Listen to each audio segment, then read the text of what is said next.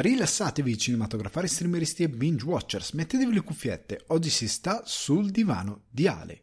Qui Alessandro Dioguardi, trascendentale presentatore di Sul divano di Ale, accompagnato dal mesmerizzante Sibau con la sua So There Are No Fuck Buddies. In questa puntata di Sul divano di Ale diciamo addio a Jean-Luc Godard, uno dei padri se non il padre della Nouvelle Vague, che lascia con la sua filmografia un manifesto su come si guarda al cinema e su come si forma un regista indipendente. Guardando invece le news dobbiamo parlare di ritiri come quello di Woody Allen, casi improbabili come il film parodia transgender di Joker, del rimestamento del calendario Sony, dei discussi Emmy Awards e della nuova ambiziosa serie di Prime Video. Le recensioni sono invece piccantissime e difatti apro con l'anime Netflix Cyberpunk Edge Runners, porgo il mio omaggio a Godard con Banda Part e chiudo con il nostalgico La casa tra le onde. Chiacchiere, domande e argomenti frizzantini vi aspettano in questa puntata di Sul divano di Ale. Ragazzi, bentornati e bentrovati sul divano di Ale. Sono veramente euforico anche questa settimana di avervi qui con me perché c'è veramente tanto di cui discutere, c'è un sacco di bella roba e c'è da ringraziare i Patreon. Devo ringraziare Alex Lenoci, Roberta Tracoa e Alessandro Veronesi, tre fedelissimi ascoltatori al quale do il mio cuore di Tuscaloosa, che si sono uniti al Patreon, patreon.com/sul divano di Ale, per chiunque di voi volesse unirsi a questa famiglia che è sempre in lavorazione, in costruzione, sempre cose che cambiano, si evolvono, cose che stanno cambiando di giorno per giorno, come ad esempio alcuni di questi nuovi Patreon hanno deciso di partecipare all'abbonamento caffettino e quindi avranno delle meravigliose novità. Altri invece che hanno un abbonamento più sostanzioso avranno, come Roberta se non sbaglio, avranno l'after show, perché uno dei reward, il reward diciamo intermedio, è quello che vi regala l'after show, ovvero la possibilità di sentire me che chiacchiero su magari anteprime o, come sta succedendo ultimamente, questa sorta di nuova rubrica Yay or Nay, questioni con gli occhialetti 3D, dove vado ad analizzare ad alcune cosine che succedono durante la settimana e che non magari merita uno sviluppo particolare all'interno del podcast perché non c'è abbastanza di approfondito, e quindi è meglio aspettare tempi più maturi per vedere cosa succede. Chi però ha possibilità di seguirmi in after show a volte ha accesso a questa rubrica che inizia ad approfondire questi argomenti, e questa settimana abbiamo Evangelion, Thrice Upon a Time e Dampir, due facce della stessa industria, poi ne parleremo per l'after show. Però calmiamoci un attimo prima di entrare nel vivo. Chiacchierine introduttive, come state? Io sto fremendo, sono contentissimo. È uscito un Betamax questa settimana, se non l'avete ancora ascoltato fatelo, non era previsto, quindi chiedo scusa anche ai Patreon che generalmente hanno accesso alle cose che sto lavorando. Non era previsto, è una cosa che ho veramente buttato giù di getto, cioè ho aperto le mie note, ho iniziato a scrivere due note e riguarda tutta la questione Sirenetta da un punto di vista di scrittura, cioè io parlo perché da un punto di vista banalmente di regole di scrittura il casting della Sirenetta della Halle, non mi ricordo il cognome, scusate, comunque il suo casting ha perfettamente senso, come hanno senso altri casting. Ci sono altri esempi che dopo mi sono venuti in mente, come il fatto che, se guardate il Kimping del Daredevil cinematografico, è il compianto Duncan Jones, se non ricordo male il cognome, che era nero e Kimping bianco, era woke culture, era politicamente corretto, no, il 99% di quelli che criticano questa scelta non avevano idea di cosa significassero questi termini, non erano neanche all'orizzonte, la woke culture non era proprio in programma, era una cosa che non esisteva. Però ecco, ho buttato giù un paio di note, ho parlato di quella cosa da un punto di vista di scrittura perché sento delle cialtronerie in giro a livello di pensiero che non hanno alcun senso. Qua si parla di scrittura e quindi motivo la mia cosa, però non lo volevo includere in un podcast perché era un argomento, è un hot topic, cioè una cosa di cui si parla oggi e svanisce tra 20 minuti. però nel Betamax ha senso, in una cosa collaterale che non fa parte del podcast ha perfettamente senso avere quel tipo di contenuto. Comunque, se lo volete recuperare lo trovate nella pagina del podcast. Però venendo noi, dicevo, io sono molto contento perché al di là di questo sto bramando l'autunno. In questi giorni dovrebbe arrivare l'autunno, tipo stasera sto registrando, finalmente non mi devo sparare l'aria condizionata addosso, perché solitamente tra il calore che butta fuori il PC, il calore generale di questo mondo, era veramente insopportabile, era veramente una cosa da cui soffrire. Finalmente le temperature si stanno abbassando, spero che si abbassino ancora di più. Dobbiamo entrare nelle medie stagionali, massimo 20 gradi, massimo, e sempre via, sempre di meno. Voglio la copertina la sera, voglio veramente la copertina, e magari introdurre una rubrica autunnale che ci sta. Lo sapete che io ho le rubriche stagionali che a volte sono ricorrenti, a volte cambiano, e forse quest'anno ho un programma ma ancora non è definito, quindi potrei mettervi qualcosa di interessante che sia a tema autunnale. Comunque arriverà nei prossimi giorni e durerà tutto l'autunno, fino a poi ovviamente c'è la stagione di Natale che ha tutti i suoi appuntamenti, tutte le sue rubriche e via discorrendo. Comunque,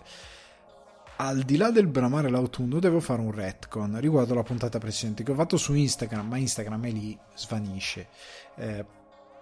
ovvero Mufasa. Per qualche ragione che non ho ben chiara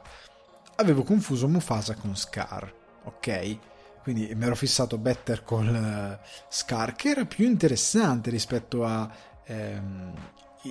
Mufasa, cioè il discorso del figlio del macellaio che poi diventa qualcosa di nobile è sempre lì, perché Mufasa appunto diventa quello che diventa, però non è interessante, anche perché sei tra leoni, cioè quanto può essere interessante qualcosa di quanto può essere, magari tirano fuori qualcosa di affascinante, però parlare anche no, vabbè, comunque vedremo, magari viene fuori un film bellissimo. Comunque, retcon sistemato. Una cosa che mi ha fatto ridere questa settimana, poi che poi ne parleremo anche per la questione Emmy, è Ted Lasso. Cioè, io scrivevo l'altro giorno sui social e forse anche su Instagram, siamo passati dalla cultura dell'hype alla cultura dell'ansia. Cioè, di Ted Lasso deve ancora uscire la terza stagione, la stiamo aspettando. Da quello che ho letto ci sono stati anche dei problemi produttivi, perché a quanto pare nel corso della produzione hanno avuto diverse difficoltà di produzione per poter riuscire a filmare la terza stagione in modo organico, come sarebbe dovuto avvenire di solito. Quindi al posto di uscire nel 2000, a inizio, doveva essere forse estate o inizio 2022, adesso non ricordo, uscirà più tardi, ora non si sa quando. L'hanno detto anche gli Emmy, su The X l'ha detto a un certo punto arriverà la terza stagione. Però al di là di questa cosa,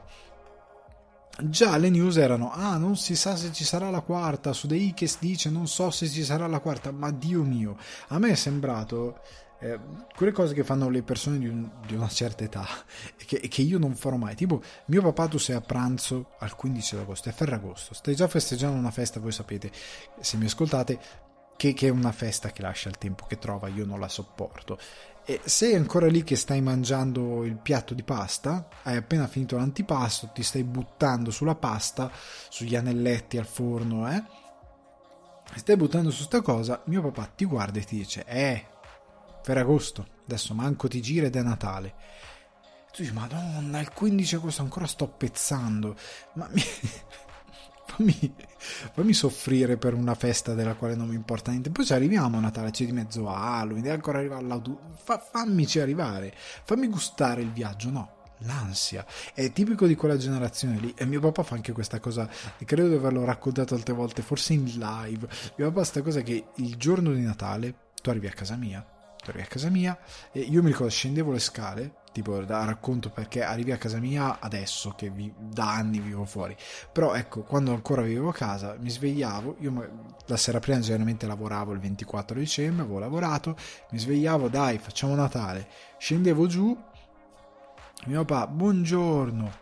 e anche Natale è finito. Tu dicevi, ma non ho fatto colazione, non ho scartato i regali, non ho neanche annusato il panettone del giorno d'Italia. puoi dire una cosa del genere. Per la stampa ultimamente è la stessa cosa. Ted Lasso neanche abbiamo annusato un teaserino della stagione 3, niente. Stagione 4, ma fatemi guardare la stagione 3, poi ci pensiamo, poi quando finisce, cioè, poi ne parliamo. Fatemi vedere, ma che ansia, non incoraggiate questi atteggiamenti di certo tipo di stampa. Se vedete quella roba lì, bloccate. Lo so, comunque non incoraggiate, non, veramente, neanche commentate, lasciate perdere, nessuna interazione, perché non se lo meritano. Una cosa divertente che poi è successa questa settimana per me, fan di Twin Peaks, leggevo in The Wire l'altro giorno e vedo questa notizia che la regina ha mollato un concerto privato di Paul McCartney, perché ovviamente ora che è morta la regina vengono fuori tutte le cose, per guardare Twin Peaks. Quindi lei il giorno del suo compleanno, stando a quando riporta in The Wire, Angelo Badalamenti ha incontrato McCartney e lui gli ha raccontato che per il compleanno della regina lui era stato invitato per suonare un concerto privato della regina per il compleanno. Lui lo porta, aereo, festa, eh? La regina approccia McCartney e dice: guardi, io sono molto grata, molto onorata che lei è qui, ma io non parteciperò all'esibizione perché devo andare a vedere Twin Peaks. Perché ragazzi, per alcuni di voi potrà sembrare assurdo, ma erano gli anni 90. Gli anni 90 la televisione funzionava veramente a eventi, cioè che non c'era internet come lo conosciamo oggi, non c'era il binge watching, non c'era, anzi nel 90 non c'era proprio internet, lasciamo perdere, non c'era proprio, quindi la fruizione era televisiva. La televisione programma, mette tu devi andare a cercare la programmazione con queste TV guide, da noi sei tutto su TV sorrisi e canzoni, robe così, ti andiamo a cercare, lo fanno, la butto lì, martedì alle 20:40 su canale 5. Tu sai che alle 20:40 casca il mondo, ti devi sedere a vedere quella cosa lì, altrimenti te la perdi. Questo è. E dici, ma poi lo guardo un'altra volta, una cosa che alcuni di voi, concetto astruso, soprattutto per chi è cresciuto con le piattaforme streaming, il concetto della replica o rerun, come si dice in inglese, ovvero il senso di rimandare quello che è appena rimandato in un altro momento della giornata, della serata, un altro giorno, tipo non lo so, fanno la puntata martedì alle 20:40 su canale 5, però domenica mattina o domenica pomeriggio, quello che è, dico cose a caso però farvi capire, mandano la replica magari alle 22:50, quegli orari assurdi, e mandano la replica, oppure mai, cioè, oppure o l'hai visto o lo rivedrai magari tra, non lo so, quando finisce la stagione, generalmente almeno in Italia, chissà in Inghilterra, quando finisce la stagione cosa si usava? Che aspettando quello che poteva venire l'anno dopo, rimandavano tutto il carrozzone, e quando lo rimandavano nei momenti vuoti, quando non c'era niente, e quindi era così, ma eri in ostaggio di una programmazione che non si sa. E quindi giustamente se la regina doveva vedere o in quel momento o forse mai più.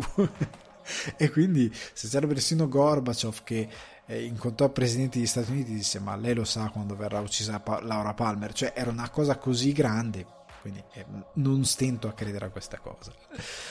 Andando avanti, venendo ad argomenti un po' più interessanti, anche se sapete io non commento trailer, però sono usciti i trailer di Babylon, nuovo film di Damien Chazelle che parla di Hollywood, del passaggio sonoro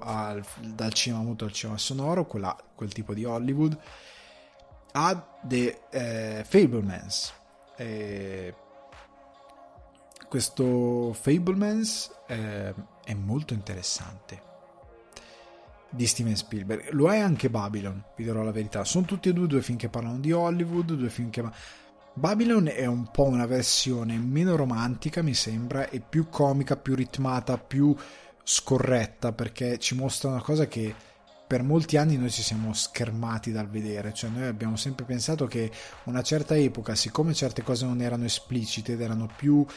diciamo pettinate, più tenute a bada, più sull'apparenza, allora non esistevano, tipo il sesso, la droga, l'alcol, non esisteva niente, omosessuale, non esisteva niente, erano tutti precisi, perfetti. Non è vero, è una sporca menzogna, esistevano queste cose, solo che per quest'idea di decoro, questa società assurda che aveva queste idee,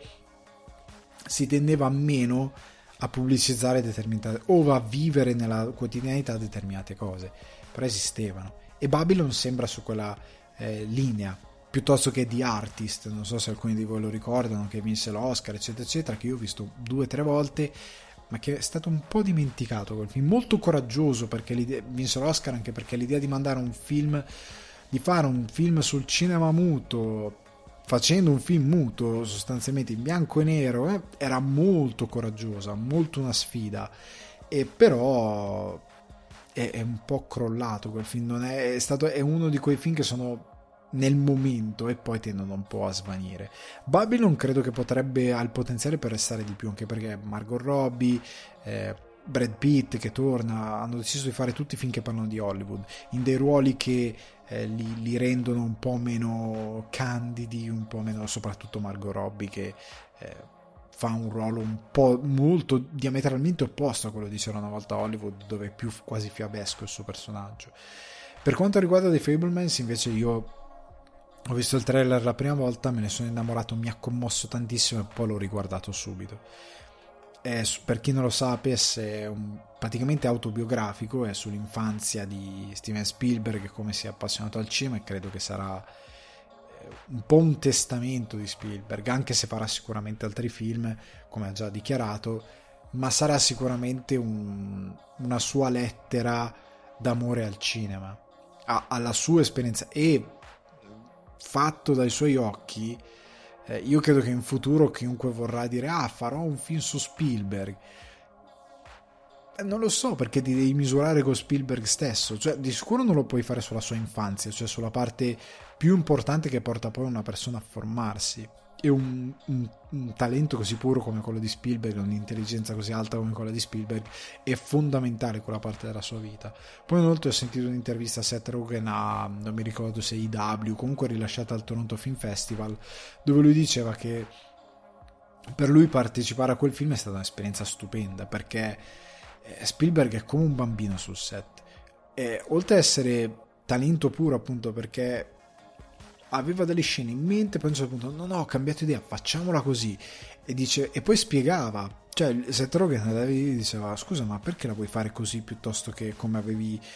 come ti eri immaginato prima? No, perché Spielberg come un bambino stava lì a spiegargli il perché, entusiasta della sua decisione e di spiegare a qualcuno perché l'aveva presa. E quindi io non vedo l'ora di vedere il film. Ha degli attori stupendi come Paul Dano, che continua a saltare di ruolo in ruolo, tutti diversissimi tra loro, ed è sempre bravo. Paul Dano, appunto Seth Rogen, Michelle Williams, non vedo veramente l'ora, sembra un film straordinario. Andatelo a vedere il trailer se non l'avete visto. E ora passiamo alle news della settimana, quelle un po' più importanti, diciamo così. E allora, partendo dalle notizie più importanti, cerco di dare il mio omaggio a Jean-Luc Godard, che ci ha lasciato per sua scelta, tra l'altro ha deciso di morire, e ci lascia un enorme vuoto. Io vi avverto, il mio non vuole essere un coccodrillo riassuntivo della carriera di Godard, dei premi, delle cose che ha fatto. Voglio cercare di darvi un super bignami, super riassuntivo con quello che era il personaggio, saranno pochi minuti. C'è un bellissimo podcast di Cinefax dell'omaggio di Jacopo Gramegna, che è molto più in linea con questa visione di dare un riassunto della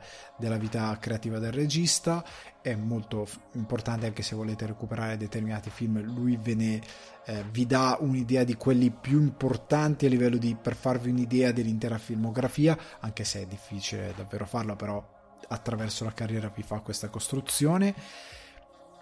Quello che io faccio è darvi un'idea, un'infarinatura, un piccolo riassunto, qualora non lo conosciate, perché è stato un regista davvero fondamentale. Tra l'altro in questa puntata del podcast avete anche la recensione di Banda Part, che è uno dei suoi film più importanti, che dà un contributo enorme, poi ne parleremo. E nel fare il mio omaggio a Jean-Luc Godard, ecco, dirò delle cose che sono dei pinpoint, però andrebbero approfondite molto di più. Però ragazzi, per approfondire Godard, per fare un racconto di Godard, non lo si può fare così in una puntata di un podcast, cioè c'è da prendere, fermarsi, riguardare tutta la vita artistica di Godard, riguardare molti suoi film e costruire più o meno la tela per far capire che cos'è il personaggio. Quello che vi do io in questo omaggio è una piccola infarinatura per rendere appunto un saluto dignitoso a un grande artista. Allora, perché un grande artista? Perché, come dico in introduzione, è uno dei padri, se non il padre, dalla Nouvelle Vague, insieme a François Truffaut, Jean-Luc Godard, appunto, Jacques Rivette, Claude Chabrol, Eric Rohmer, Agnès Varda, o Varda, no, non c'è l'accento, credo sia Agnès Varda, che sono stati una classe di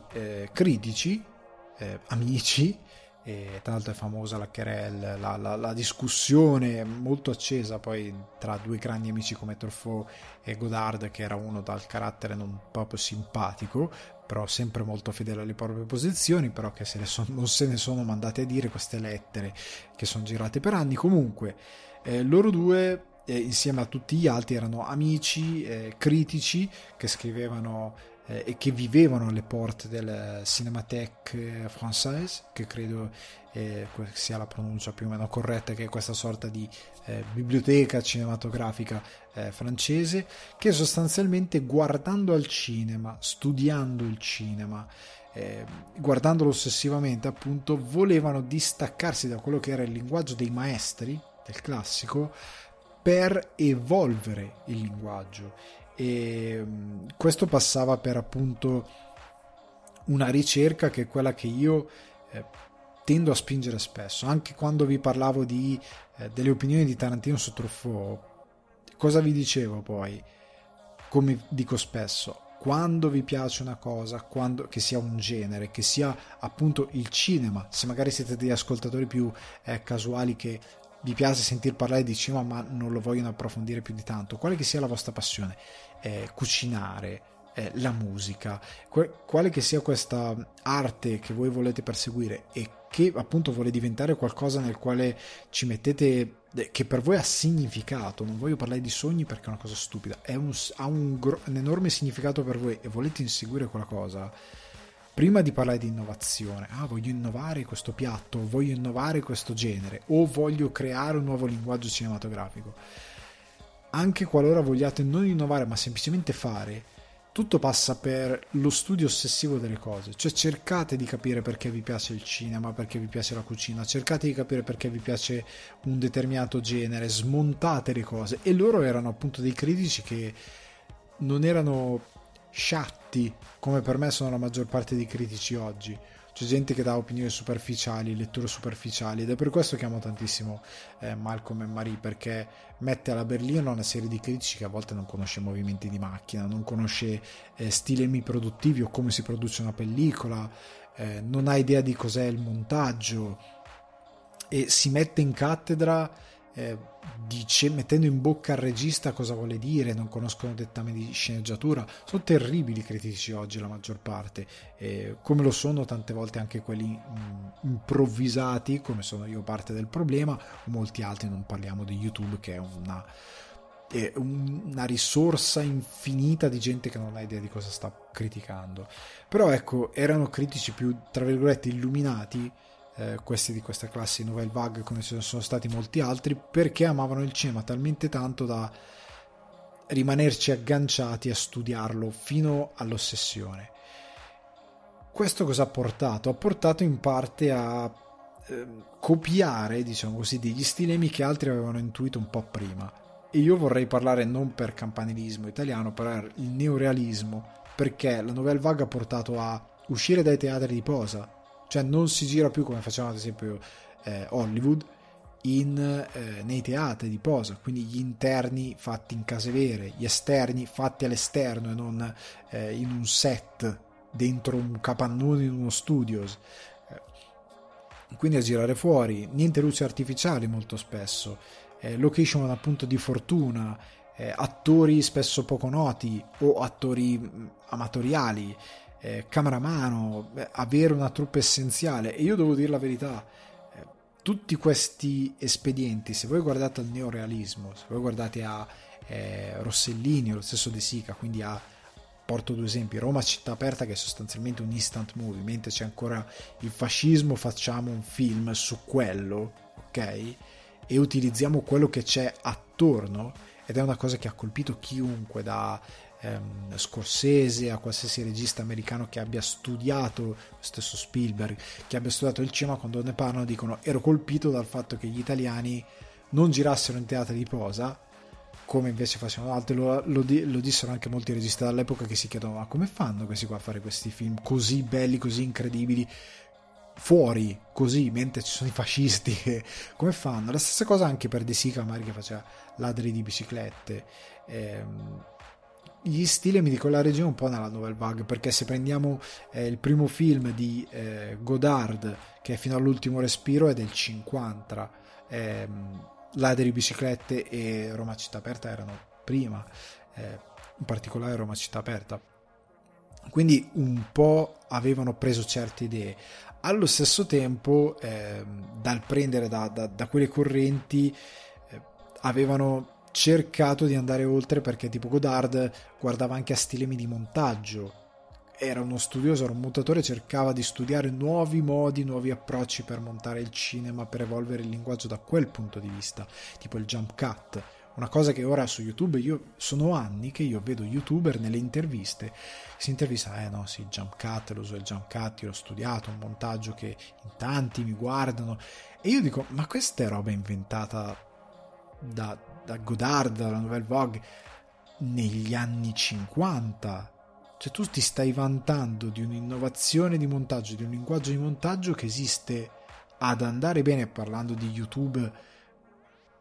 cose iniziate nel 2010 ma evolute con gente che parla di jump cut e si vanta di stili di montaggio quasi a ridosso del 2020, che esiste da 70 anni. Ed io non capisco, dico, è chiaro che non sai niente di quello di cui stai parlando, soprattutto di montaggio. Comunque era uno che innovava da quel, e sono queste un po' le forze della Nouvelle Vague, di cambiare il linguaggio, contrariamente al neorealismo che aveva una corrente ben precisa, qua di rendere il cinema anche, di sfibrarlo, cioè di renderlo più a livello narrativamente più assurdo, più sopra le righe per certe cose, di sfilacciare la tela narrativa ed essere meno lineare, ed essere più di avere una libertà artistica diversa. Poi appunto ve ne parlerò, come vi dicevo, Fino all'ultimo respiro, un film essenziale per capire che cos'è la Nouvelle Vague. E poi è un movimento che poi è ispirato tantissimo, tipo negli Stati Uniti ci si vanta, una delle ispirazioni che hanno avuto tutti è John Cassavetes. John Cassavetes è il re, diciamo, del cinema americano indie, per certi versi. Lui, che aveva la sua scuola di New York, che era più una scuola artistica, è un po' figlio di quella ricerca. Cassavetes, il suo primo film, Ombre, del 59, quindi 9 anni dopo Ultimo respiro, un'infinità di circa 15 anni dopo Roma città, 16 anni dopo, quasi 20 anni dopo, se non ricordo male le date, Roma città aperta. Quindi l'idea della camera a mano, l'idea dell'essenzialità delle produzioni indie, che poi hanno ispirato Quentin Tarantino, appunto lo stesso Martin Scorsese, Paul Thomas Anderson, Wes Anderson, tutti questi registi sono ispirati a Cassavetes tanto quanto alla Nouvelle Vague. E Tarantino ha chiamato la sua casa di produzione Banda Parte, finché recensisco oggi di Godard, e del quale si parlerà. Sono registi, e si parlerà anche perché ha influenzato tantissimo la poetica di Tarantino. Per me John Cassavetes in parte ha preso da queste due correnti, ok? E gli americani, quelli più americanocentrici, che guardano a Cassavetes come un genio, in verità devono guardare a un regista che ha tanti debiti di tante idee di altri maestri che avevano già fatto quelle sperimentazioni, per quanto mi riguarda, perché il merito di Godard è stato quello di, appunto, fare un manuale di come si gira un cinema indie. Anch'io tante volte, quando parlavo, proprio perché avevo studiato determinate cose, quando facevo il college, e dicevo: ragazzi, ma perché vi complicate la vita? Se state facendo un corto indipendente, cinema indipendente, ragazzi, cercate di asciugare, cioè non il catering, il catering, abbiamo 300 euro per fare sta cosa, possiamo pensare a spenderne, come è capitato in una produzione, 200 euro su 250 in catering? Ti può venire in mente quest'idea idiota? Possiamo spendere questi soldi per dare più valore alla produzione nelle cose essenziali? Questa poi è gente che ora fa corsi di cinema e non mi immagino le baccate che può dire. Andate all'essenziale, non spendere metà del tuo budget per noleggiare una red che ti crea dei problemi sul set. Usa delle location che puoi usare, cerca di massimizzare quello che hai per dare bellezza al tuo film quanto più possibile. Cerca di utilizzare anche i limiti sia in sceneggiatura sia in possibilità produttive per dare come dimensione di quello che stai realizzando piuttosto che come limite. Godard ha insegnato che se cosa che poi è arrivata anche la New Hollywood, se tu non puoi fare un carrello, siediti su un carrello della spesa e fatti spingere usando la camera a mano. Se non puoi, mettiti su uno skateboard, come poi in Italia avrebbe fatto Lenzi e tanta altra gente. Se non riesci a fare una ripresa di un certo tipo, ingegnati nella povertà e usa l'essenzialità del tuo cinema, di quello che vuoi raccontare, per massimizzare quello che puoi fare. E Godard ha fatto film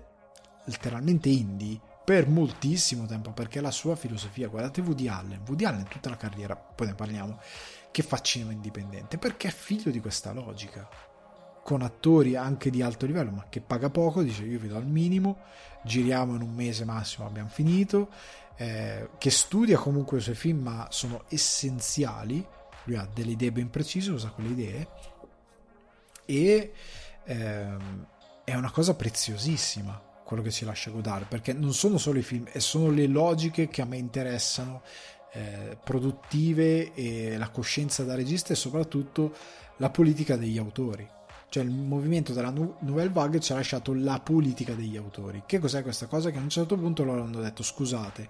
il film non è fatto dallo star system, cioè loro hanno piallato Hollywood. È stato anche uno dei motivi per il quale Godard ha litigato con Truffaut, che invece era più affascinato da Hollywood, e tant'è che poi era in incontri ravvicinati e via discorrendo.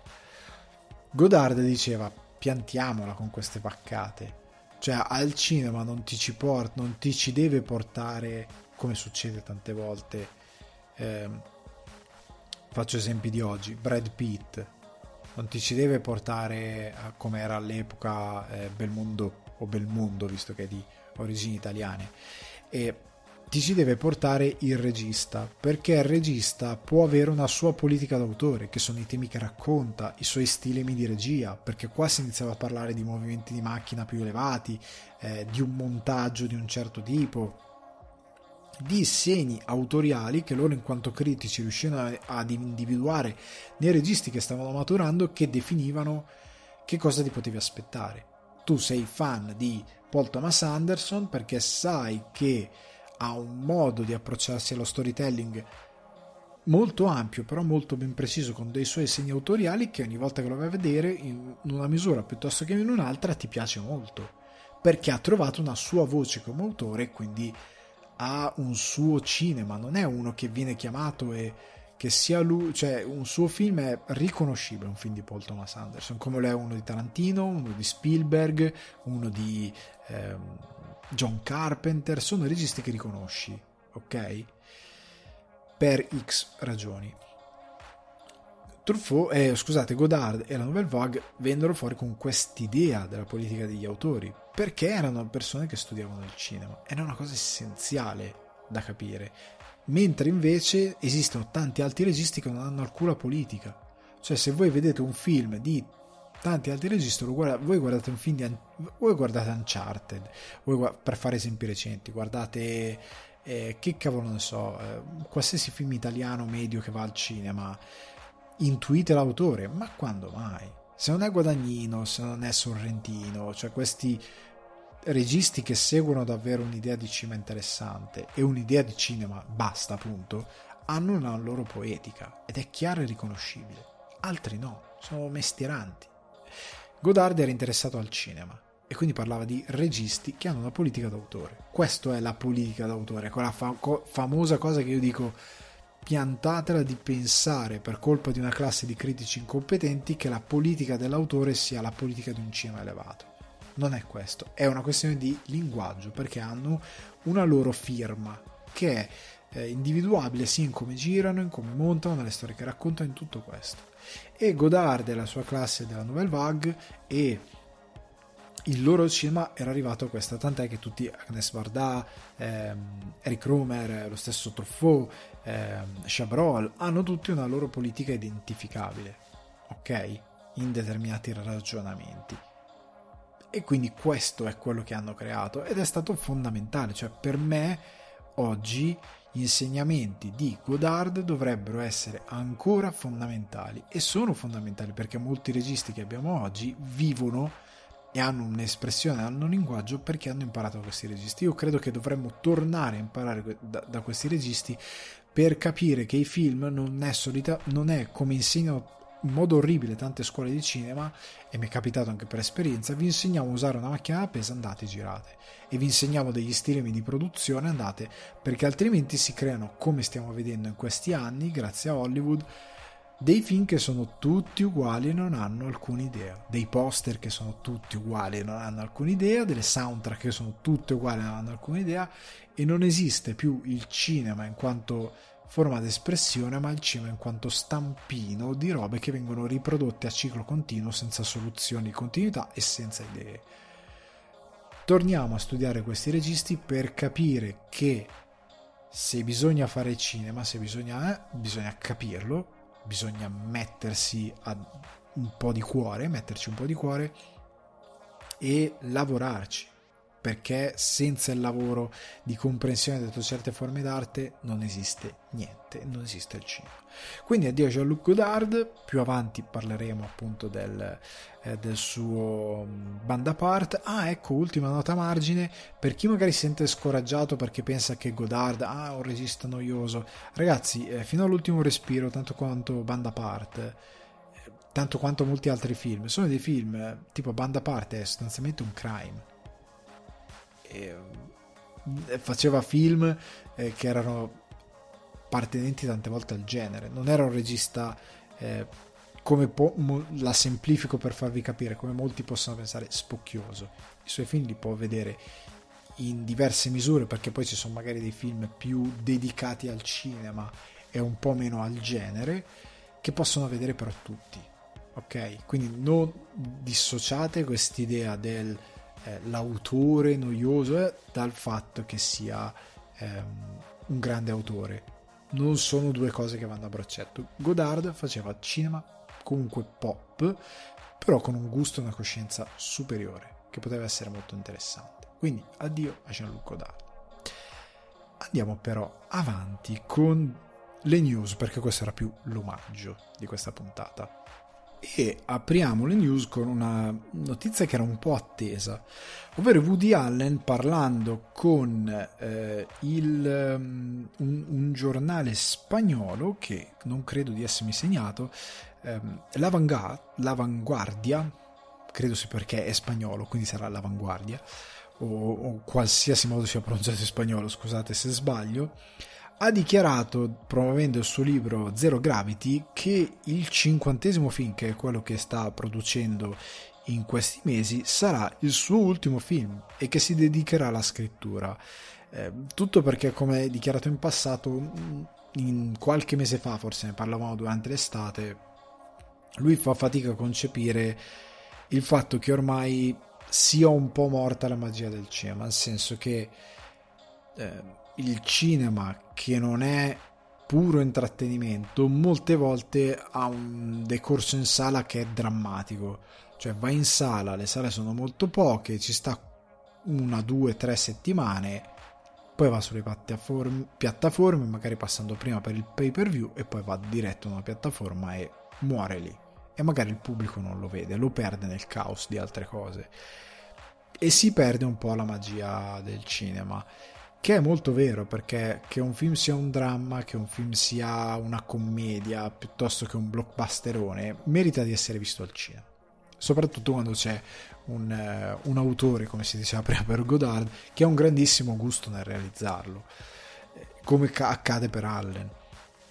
Io ho visto molti suoi film al cinema e sono triste per non averne visti molti altri, ma magari in qualche rassegna avrò occasione di recuperarli, e spero che le rassegne non le facciano dopo la sua morte. Si possono fare anche adesso, tipo Manhattan al cinema, mi piacerebbe vederlo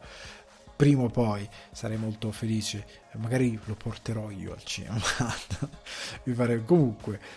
sta di fatto che il suo prossimo film, ecco, anche un primato, nel senso che verrà girato a Parigi ed è il primo film della sua carriera a essere girato tutto in francese. Credo sia il primo a essere girato tutto in lingua straniera, però è girato tutto in francese, vorrebbe finirlo in 2 settimane, quindi Woody Allen, come sempre, gira a una velocità veramente, ha un ritmo incredibile, è un grande regista anche per questa ragione,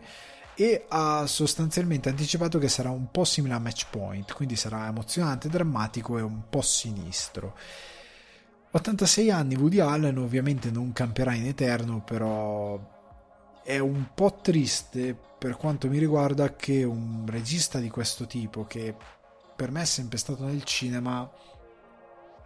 arriverà a non fare più film, non tanto perché l'età non glielo consente, ma perché non riesce più a dare una spinta per fare film, perché il mezzo cinema non riesce a creare degli eventi per tutto il cinema, riesce solo quando sono grosse produzioni, e questa cosa mi spaventa un po', perché non c'è nessun altro mezzo come il cinema, e anche un film di Woody Allen può tenere 100 persone in una sala in silenzio a guardare un film con grande interesse. Io spero che questo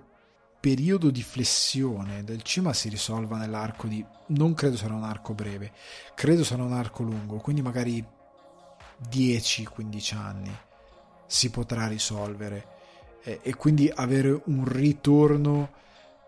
magari anche 20 anni sfortunatamente, però un ritorno, perché la gente inizia a sentire un vuoto, e nel momento in cui inizia a sentire un vuoto, che cosa faccio? Guarda che c'è quella cosa di magica, anche perché siamo in un momento in cui riusciamo a dire poco, e siamo in un momento anche in cui sta iniziando a mancare gli autori, nel senso che non c'è non uno che sia uguale, ma sostanzialmente non c'è un Woody Allen, non sta nascendo un altro, nel senso, qualcuno che possa prendere il posto di alcuni autori che ormai sono in giro da almeno 20-30 anni. Quindi credo che ci vorrà un po' di tempo, perché tutti i nuovi registi, ce ne sono pochi che riescono a lasciare un grande impatto, e sono un po' teso per questa situazione, perché anche perché molti diranno no, ma tutti vogliono le serie TV. Sì ragazzi, sì, ma fino a un certo punto. Cioè, fino a questa cosa anche qua va una flessione, come tutto. Si arriverà a un certo punto che si arriverà a un punto di rottura, e credo che Amazon Prime stia la prima pietra di questo processo, in cui questo senso di produzione ossessiva ad alto budget gigantesco si schianterà e brucerà, e inizieranno a aver paura, e succederà qualcosa che romperà determinati schemi, e secondo me ci sarà un rimestamento generale, e si ritornerà a gradire certe cose. Però parlando di Allen, per me è un enorme dispiacere, è un regista al quale voglio bene, e mi unisco a quello che ha detto Svevo Moltrasio quando ha detto che piantatelo con questa vaccata che sono 20 anni che non fa un film buono, perché vi basta aprire Wikipedia a guardare gli ultimi film che ha fatto. Questa cosa è falsa, veramente falsa. Andiamo avanti, parlando di cinema e ricollegandoci a Godard, quindi di come si fa un film indie, alleggeriamo un attimo i toni con questo The People's Joker. Vi voglio parlare di questo film perché è un film parodia, presentato ed è scritto così: è un queer coming of age movie ambientato nel mondo di Batman. Allora, perché è particolare? Perché è stato presentato al Toronto Film Festival e ritirato dopo la prima, subito. Non è stato visto né dalla stampa, che non era andata quella prima, né dal pubblico più grande del Toronto Film Festival. Ora vi spiego bene perché. Allora, trama del film, anzi non è solo strano per quello, è anche strano per questa descrizione che vi ho dato. Vi spiego di più. La trama è questa: una aspirante per nulla divertente clown che, dopo anni passati ad annichilirsi di ironia e inalando Smilex, è alle prese con un conflitto perenne con la propria identità di genere, il primo amore, vecchi nemici e la creazione di un comedy club a Gotham City. Questo film, accorato e assolutamente fuori di testa, è stato realizzato grazie al lavoro di 200 artisti indipendenti sparsi lungo 3 continenti, tutto durante la pandemia. Allora, regista, sceneggiatrice e interprete è Vera Drew, che è una ragazza transgender, montatrice nominata agli Emmy 2019 per Who is America, per un episodio di Who is America, e nel film ovviamente interpreta Joker, o altrimenti conosciuta come Harley Quinn. Non è Harley Quinn, è Harley Quinn. Il film è stato presentato nella rassegna del Toronto International Film Festival Midnight Madness, che sono quei film di mezzanotte per ricalcare un po' l'idea del cinema di mezzanotte che esisteva negli anni 70 negli Stati Uniti, che è una cosa bellissima, e che è stato ritirato perché, stando a IndieWire, Warner Bros. avrebbe mandato una lettera a quelli che negli Stati Uniti si chiamano cease and desist, se non mi ricordo male, quindi di cessare ogni attività e non continuare con l'attività, informando la regista di essere in violazione di copyright. Ora, l'unica proiezione è stata quella del martedì, in cui c'è stato martedì settimana scorsa di questa Midnight Madness, e le successive, appunto, al quale possono partecipare chiunque. Io ero stampa quando andai al Toronto Film Festival, ma ho comprato un biglietto perché loro ti danno, se non mi ricordo male, anche se sei stampa, la possibilità di avere 10 biglietti omaggio free, che puoi scegliere tu in base alla disponibilità di X spettacoli, e io andai a una delle proiezioni di mezzanotte, mi persi quella di Nicolas Cage del colore venuto dallo spazio, però comunque in questa occasione dove c'è pubblico e mista critica se vuole, questi hanno visto il film. La critica maggiore generalmente non va, perché per esperienza è stata una follia quella del Midnight Madness come proiezione, perché c'è la proiezione stampa un po' più comoda il giorno dopo, e se tu lavori fino alle 3 del mattino, se vai anche alla proiezione stampa cioè se vai anche alla proiezione di mezzanotte col pubblico, devi lavorare fino almeno alle 4, alle 5, alle 7 sei di nuovo in piedi, magari no. Quindi praticamente la stampa generalmente va alle proiezioni stampa dedicate il giorno dopo, belli tranquilli, magari in un buco, e se lo va a vedere. In questo caso non è avvenuto, perché hanno cancellato tutto.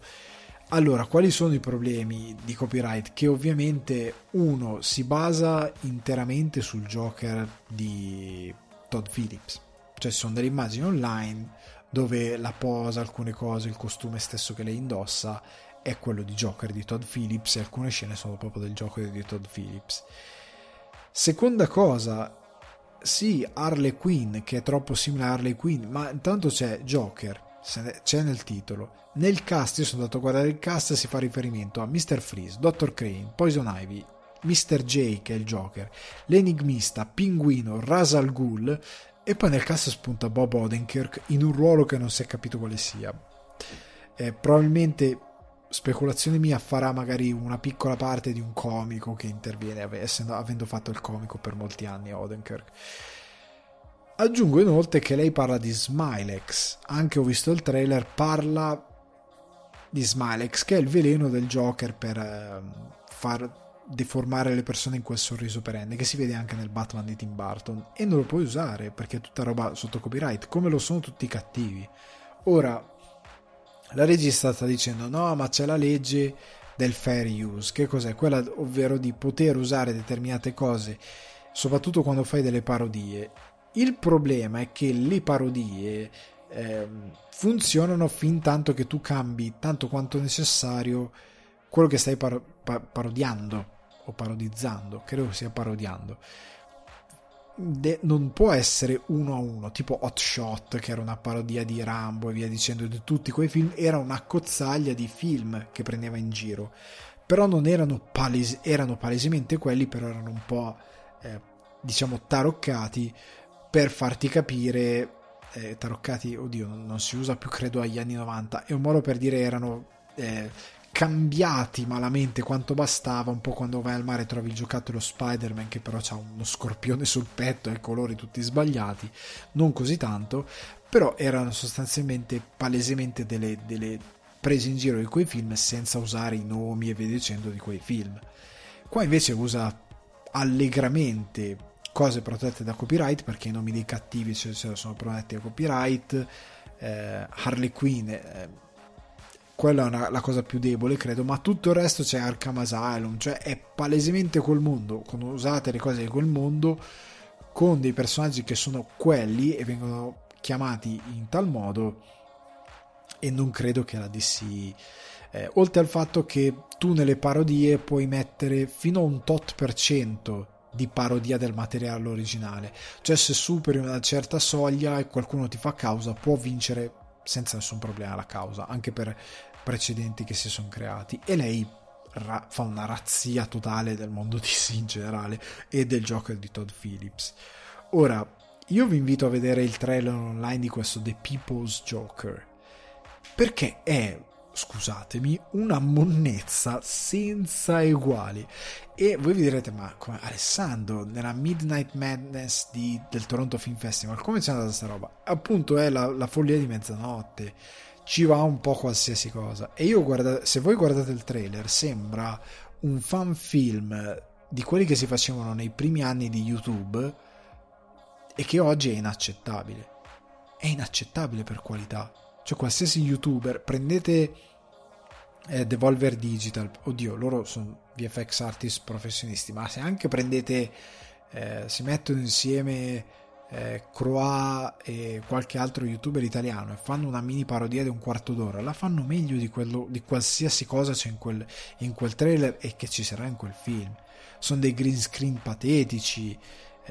trucchi e costumi inqualificabili che sembrano presi dal negozio di costumi sotto casa, e per quanto sia una parodia, la parodia deve essere credibile, cioè quando tu vai a fare una parodia appunto prima citavo Hot Shot e via, anche Il silenzio dei prosciutti che è una parodia di Psycho, altri 2000 film, quello che vai a prendere in giro deve essere credibile, cioè se c'è una scena in una stazione di polizia deve essere una stazione di polizia, non può essere lo scantinato di tua nonna, perché perde completamente credibilità, ok? E il trailer è veramente monnezza assoluta, e il problema è veramente questo, che sei un regista indie, non te li dici ho coinvolto 200 persone in tutto il mondo, perché che cacchio hanno fatto queste 200 persone, il risultato è orribile. Io credo che questi siano la ricerca dei 15 minuti di celebrità, che sta avendo, perché ne sto parlando io, ne ha parlato Variety, IndieWire, ne ha parlato un botto di gente, ne ha parlato chiunque. E il film è, se non fosse per il tema, se non fosse per il fatto che c'è dentro Joker, questo film non lo guarderebbe nessuno. Cioè questa regista Vera Drew, se è meglio che continui a fare la montatrice, perché evidentemente se è stata candidata a un Emmy evidentemente ha del talento, quindi che faccia quella cosa lì, anche se il trailer è inguardabile, comunque evidentemente ha del talento. Però per fare la regista, per fare la sceneggiatrice e chiaramente per fare la produttrice e per esibirsi probabilmente come comica non ha alcun talento, probabilmente, da quello che ho visto, e quindi deve arrivare a fare questa, scusate il termine improprio, pecionata per poter attirare un po' d'attenzione. Ma era meglio che il tuo lavoro da montatrice parlasse per te e che tu ti dedicassi ad altro. Io lo trovo veramente tutto quello che Godard non voleva dal cinema indipendente, cioè non hai imparato niente, se arrivi a usare così tanto green screen fatto male, se arrivi a usare dei costumi così poco credibili, così vuol dire che non hai capito niente di cos'è il cinema indie e di cos'è una parodia, perché non è così che si fa una parodia. Comunque se volete farvi letteralmente una risata e non quella cercata che ha fatto il film, The People's Joker su YouTube, vi spaccate veramente tanto. Andiamo avanti, rimanendo in casa Warner, Constantine, il film del 2005 con Keanu Reeves, dopo che Keanu Reeves ha detto 700 volte io lo rifarei, Warner, che non naviga in bellissime acque a livello economico, ne ha parlato The Hollywood Reporter, se non ricordo male, ma io avevo teorizzato con tutti i tagli questo nuovo CEO che potesse essere qualcuno chiamato per rimettere in sesto l'azienda. Questa cosa è confermata, a quanto pare, però sta di fatto che Warner, in una follia, mentre da un lato cancella il progetto della serie di Constantine di J.J. Abrams, dall'altro decide, evidentemente dicendo Keanu Reeves è tanto famoso, facciamolo, perché è una seconda rinascita di Keanu Reeves, accontentiamolo. Quindi Keanu Reeves ritornerà a interpretare Constantine con Francis Lawrence, il regista dell'originale, dietro la macchina da presa. Francis Lawrence all'epoca era al debutto, quindi hanno preso un debuttante per fare quel film che comunque è dignitoso a livello di regia e quant'altro. Però poi è andato a dirigere Io sono leggenda, Hunger Games, La ragazza di fuoco e i due, Il canto della vittoria e uno dei reboot, Red Sparrow, alcuni episodi di Sì per Apple e tante altre serie televisive. Ha diretto episodi qui e là. Cosa vi posso dire, ragazzi? Io Constantine o Hellblazer, come è il titolo originale, Constantine Hellblazer di Alan Moore e Stephen Bizet, io lo conosco. Il film non c'entra niente. Constantine è inglese, di Liverpool, è ambientato in un setting particolare. Poi siamo a Los Angeles, è Keanu Reeves che non è biondo e non è di Liverpool e non fa l'accento britannico. È molto legato più a Paradiso Inferno che a tutto l'esoterico. Però io quel film del 2005, pur conscio tutta quella roba lì, sarà Keanu Reeves, sarà come hanno sviluppato le cose. In quel film c'era Rachel Weisz, Tilda Swinton, che era un'ottima scelta per fare l'Arcangelo Gabriele, essendo lei molto androgina, era perfetta. Shia LaBeouf, Jimon Hounsou, che è un bravissimo attore che fa sempre il caratterista ma è sempre molto forte, ed è in un paio di film sottovalutati tipo Push, che mi è piaciuto un sacco e che la gente continua a sputare per ragioni puramente folli. Comunque questo Constantine era un film non eccezionale e non brutto, cioè era indubbiamente lontano dall'opera originale, perché per le cose che ho detto poco fa, però aveva anche un finale troppo roseo rispetto a quello che era Constantine, ma perché già a monte ti sei messo un assunto al fatto che lui è malato di cancro perché fuma, che ti rovina un po' tutta la festa, perché devi, in teoria, perché all'epoca non c'avevano tanto bene l'idea del franchise, quindi per evolvere il personaggio sono aggrappati a questa cosa che lui è quasi misantropo, che fuma come i pazzi, lasciagli che fuma come i pazzi, è parte del personaggio. Capisco che Hollywood è andata incontro a questa cosa, non si fuma più al cinema perché fa male, ok, ma se il personaggio è quello, lascio stare. Comunque nonostante tutte queste cose, a me il film era piaciuto. Keanu Reeves mi piaceva un sacco, era credibile, è un film che mi diverte vederlo, è lì nel mezzo, non è indimenticabile, non è un capolavoro, non è brutto, è come Balto, è lì, non è cane, non è lupo, sa soltanto quello che non è. Constantine è così, senza infame e senza lode, non so più altro come dirlo, e sta lì nel mezzo. Io spero che abbiano la dignità o di fare un reboot sempre con Keanu Reeves, però di cambiare un po' i toni, magari di farlo un po' più orrorifico, un po' più espanso, non solo inferno, paradiso e via dicendo, e che gli diano un'altra interpretazione. Cioè non mi aspetto che Keanu Reeves, anche perché non credo lo sappia fare, parli con un particolare accento inglese. Mi aspetto semplicemente che, anche se è ambientato a Los Angeles quello originale, che magari lo spostino, ambientato a Seattle quantomeno, che piove sempre, cioè ambientatelo in una città che può essere più simile a Londra come toni, o comunque in una città che può ospitare più il paranormale, il soprannaturale, che si può aprire un po' più a quest'idea, o quantomeno costruite attorno qualcosa che me lo renda più credibile sotto quel punto di vista, perché qua serve un po' la pioggia, qualcosa di cupo. Anche a New York lo accetterei, più urbano, quel tipo di... rendetelo interessante. Poi se sarà poco fedele, se verrà un buon risultato, io vi dico la verità, io me lo accollerò comunque se il cuore del personaggio è un po' più vicino a quello originale, ok? Però vedremo.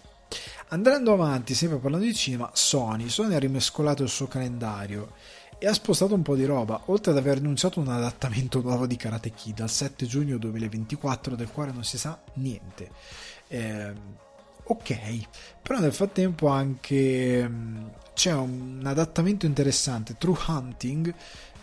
questo è il titolo del romanzo dal quale tratto, però non si sa benissimo quale sarà il titolo del film, con Erin Moriarty, ovvero Starlight, e Jamie Campbell Bower, ovvero Henry Creel di Stranger Things, Stranger Things, che uscirà il 6 gennaio 2023, che sembra molto interessante. In particolar modo c'è un horror, produzione di Sam Raimi, su regia di Scott Beck, dal titolo 65, è un sci-fi horror con appunto regia e sceneggiatura di Scott Beck e Brian Woods, con Adam Driver e Ariana Greenblatt. Sembra molto interessante, spostato al 10 marzo 2023, queste sono tutte date USA ovviamente. Kraven il cacciatore, che aspettiamo più o meno nessuno, è stato spostato al 6 ottobre piuttosto che al 13 gennaio, e Madame Web, anche quello che aspettiamo più o meno nessuno, dal 16 febbraio 2024, invece che precedentemente era lo slot del 6 ottobre, è stato spostato al 16 febbraio 2024, quindi da 6 ottobre 2023 al 16 febbraio 2024, quindi qualche mese. E poi c'è un progetto Marvel Sony, che credo sia Spider-Man, il prossimo Spider-Man, spostato a 12 luglio 2024 piuttosto che il 7 giugno 2024, quindi neanche una mesata. Ci sono tanti altri spostamenti, però a quanto pare il problema dietro queste decisioni è che c'è un ingorgo di progetti in post-produzione, cioè Sony ha uno schifo di progetti in post-produzione nel suo calendario e inizia a avere problemi, e quindi ha detto spostiamo roba perché non ce la facciamo, questo è il problema. E vedremo cosa sarà. Veniamo però agli Emmy, perché ci sono stati gli Emmy Awards. Oddio, io non voglio dire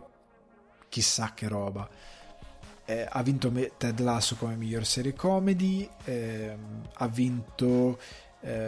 miglior serie drammatica Succession, miglior miniserie The White Lotus, che dovrei vedere perché ha vinto rispetto ad Opsic, Pam e Tommy, Inventing Anna. Quest'anno Netflix non è andato benissimo agli Emmy, se l'è presa un po' in saccoccia, ho trovato un po' non forzato però strano il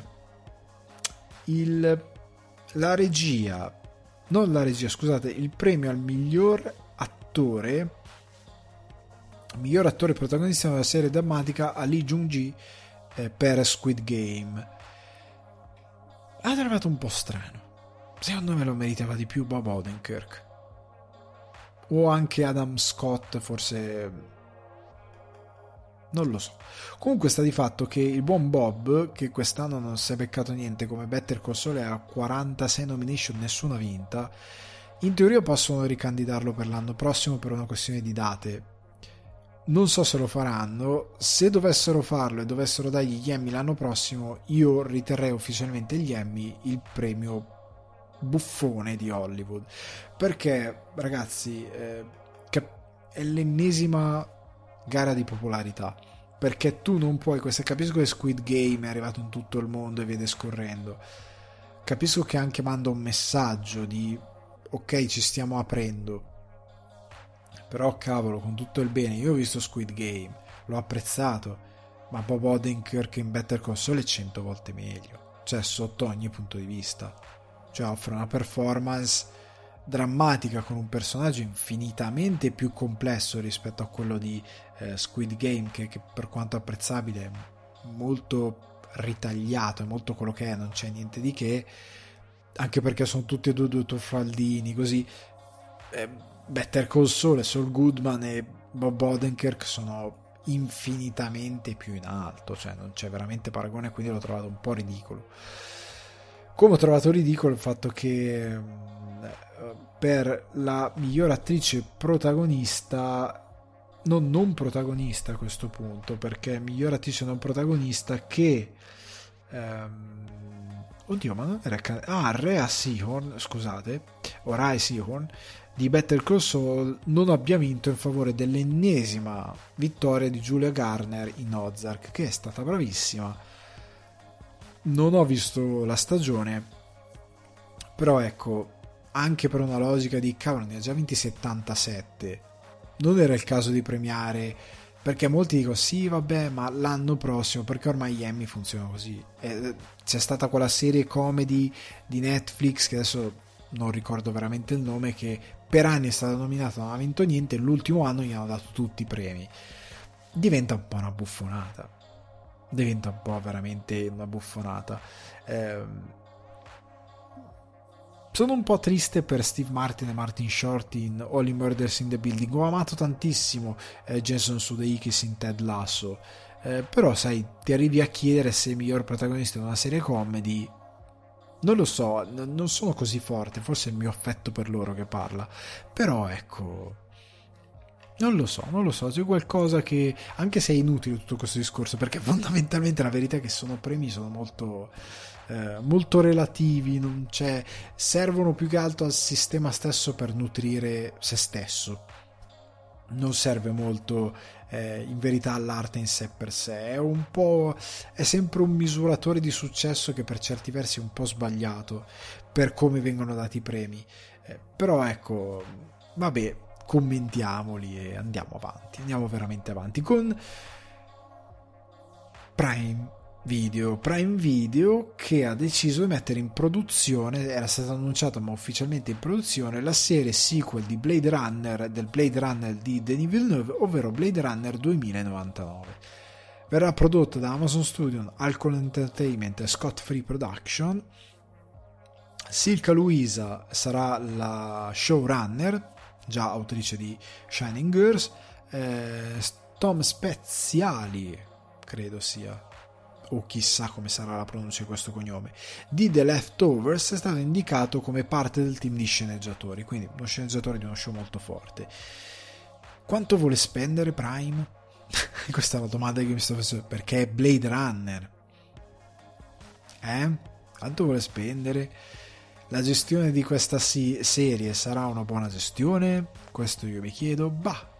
Chi sarà, chi sono io per dirlo oggi? Sta di fatto che fare una serie TV sequel dopo quel bellissimo film di Denis Villeneuve è un azzardo interessante, cioè è molto coraggioso espandere l'universo di Blade Runner e poi portarlo così avanti. 2099 vuol dire che devi fare uno sforzo immaginifico per pensare a come ulteriormente si evolve con la società, quali sono i nuovi temi, non lo so, è tutto molto intrigante. Io non sono uno di quelli non fate sequel, è intrigante, la serie può dare aria e respiro a questi film sostanzialmente noir ambientati in questo universo, e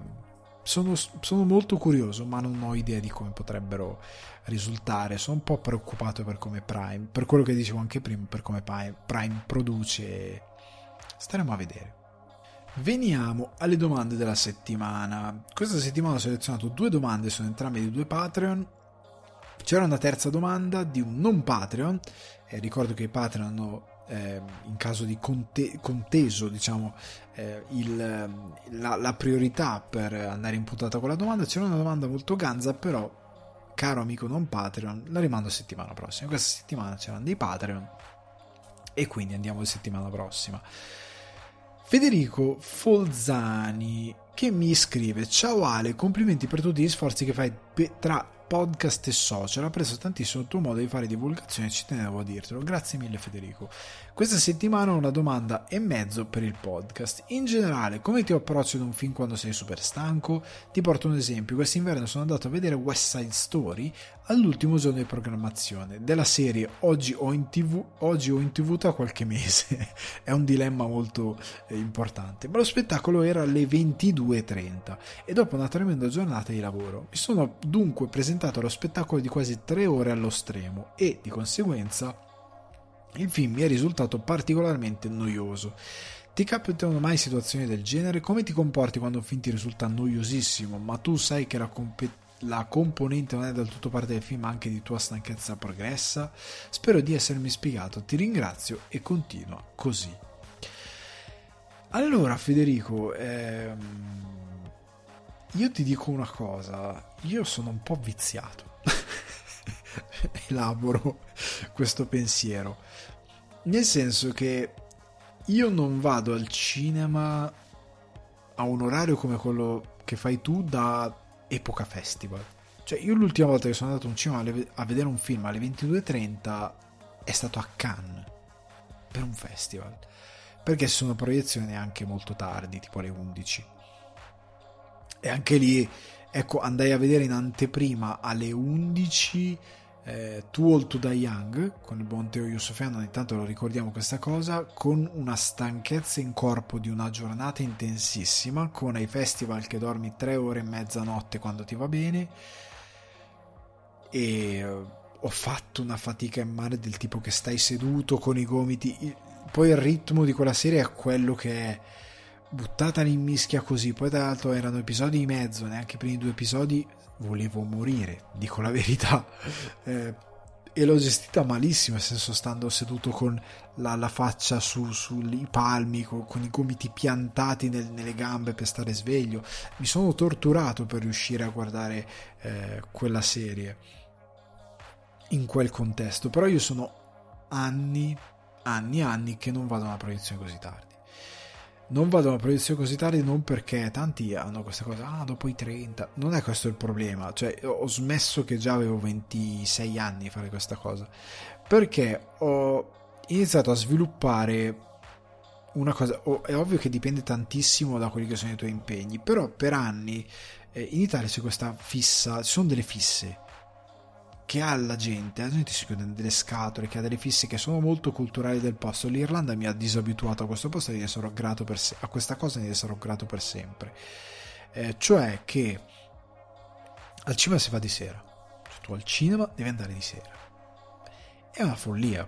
cioè, oddio, nel tuo caso era molto estrema, era l'ultimo spettacolo, ti ho detto piuttosto che guardarmelo in TV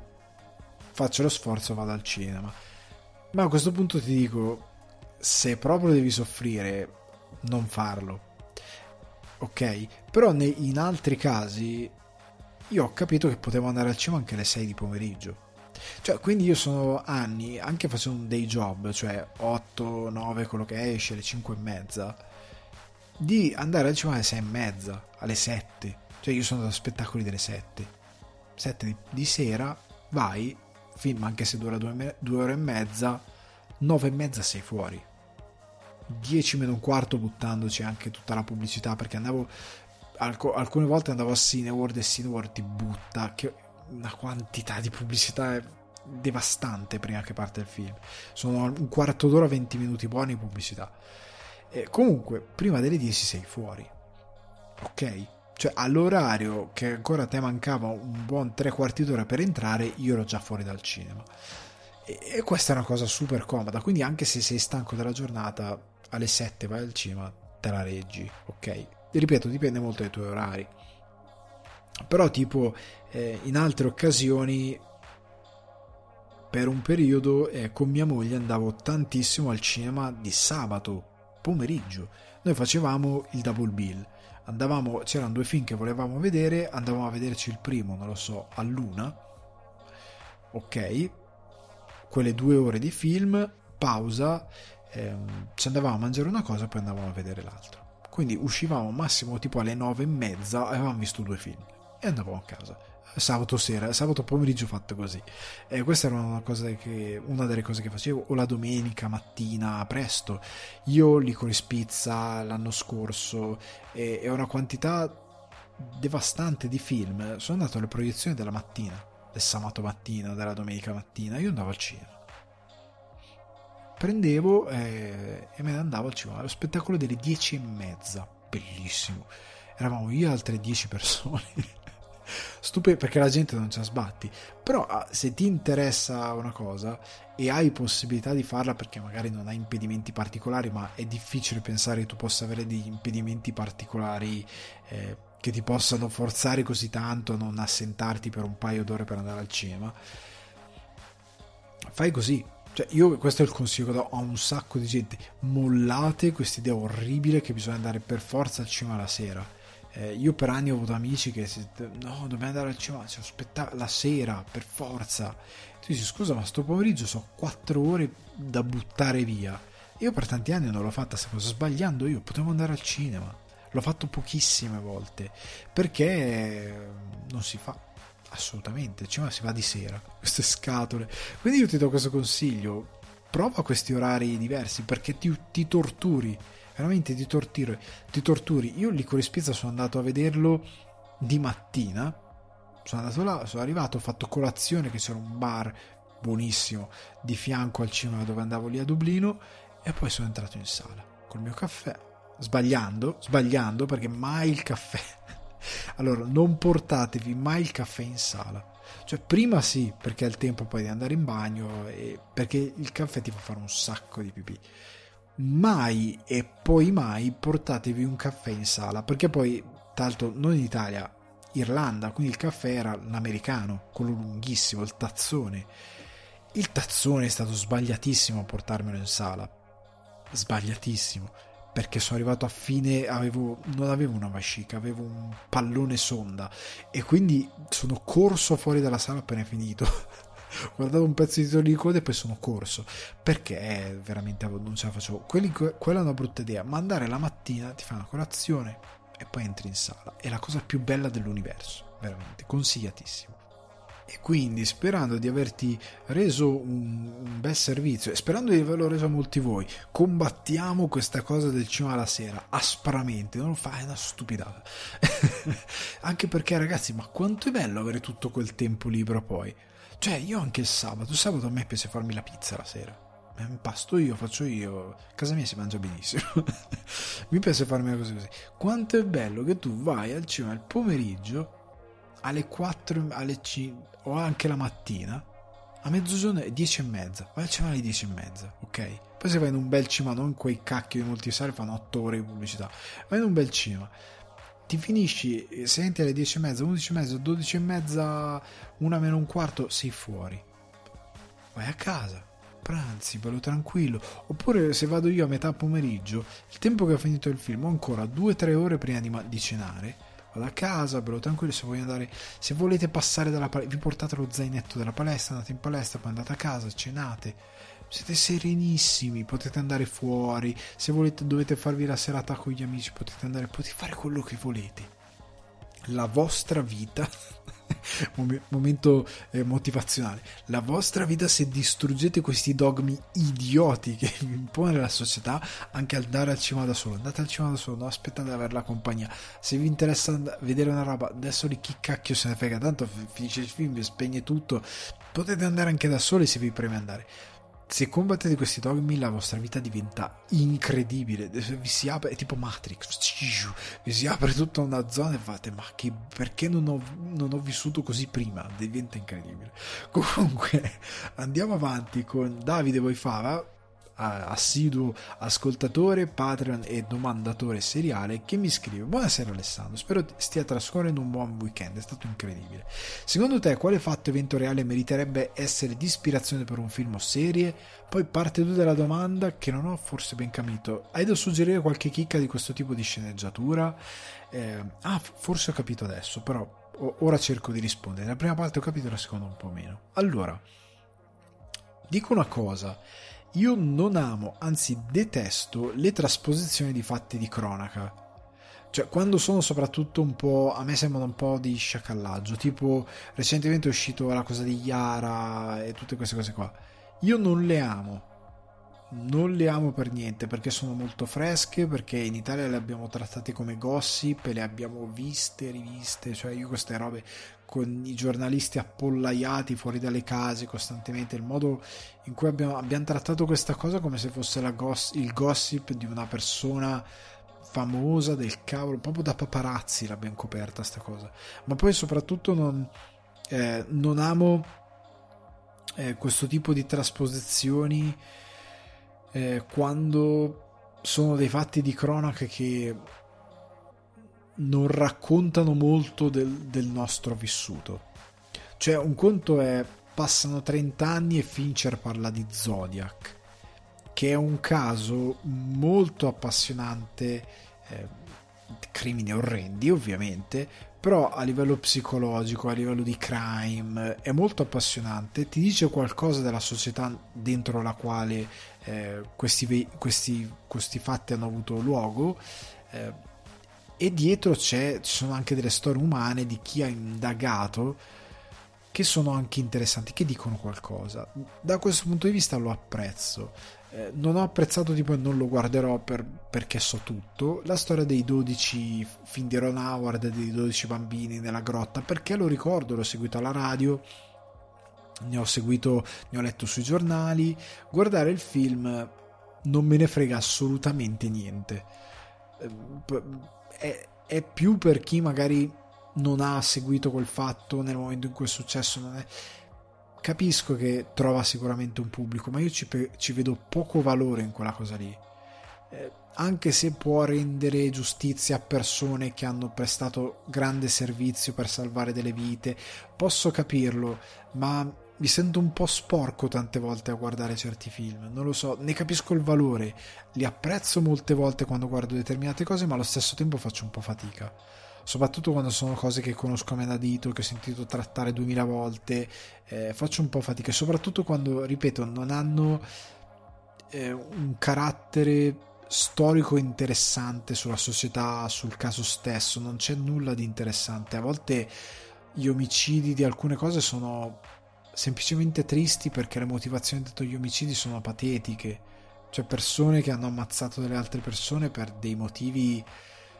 ripeto, patetici, cioè per delle cose stupide che non dicono molto su di noi, dicono semplicemente che a questo mondo ci sono delle persone stupide, ignobili, che fanno delle cose orribili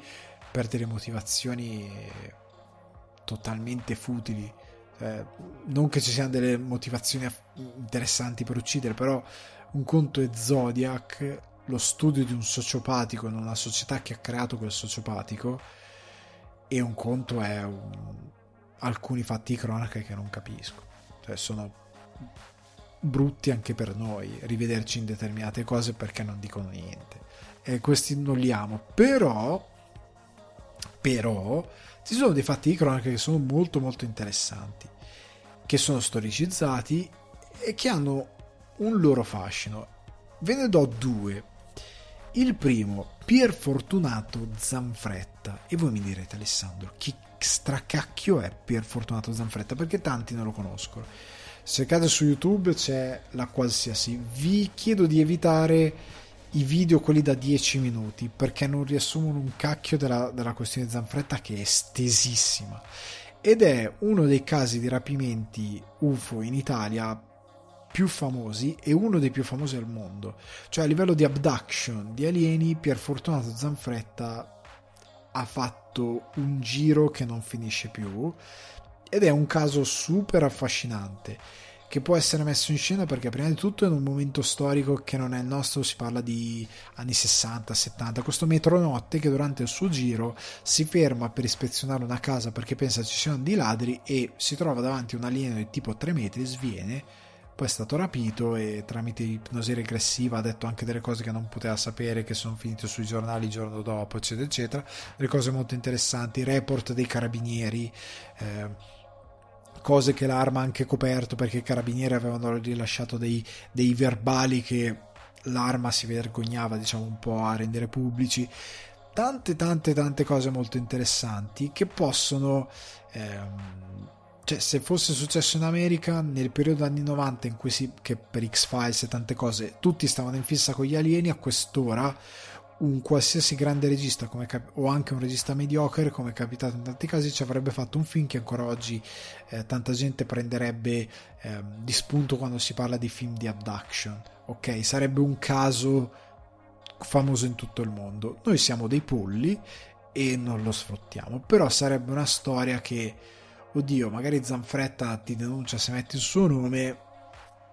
in qualche modo puoi convincere qualcuno a poterlo fare, cambiando alcune cose, ma secondo me è un caso che è fichissimo per il cinema,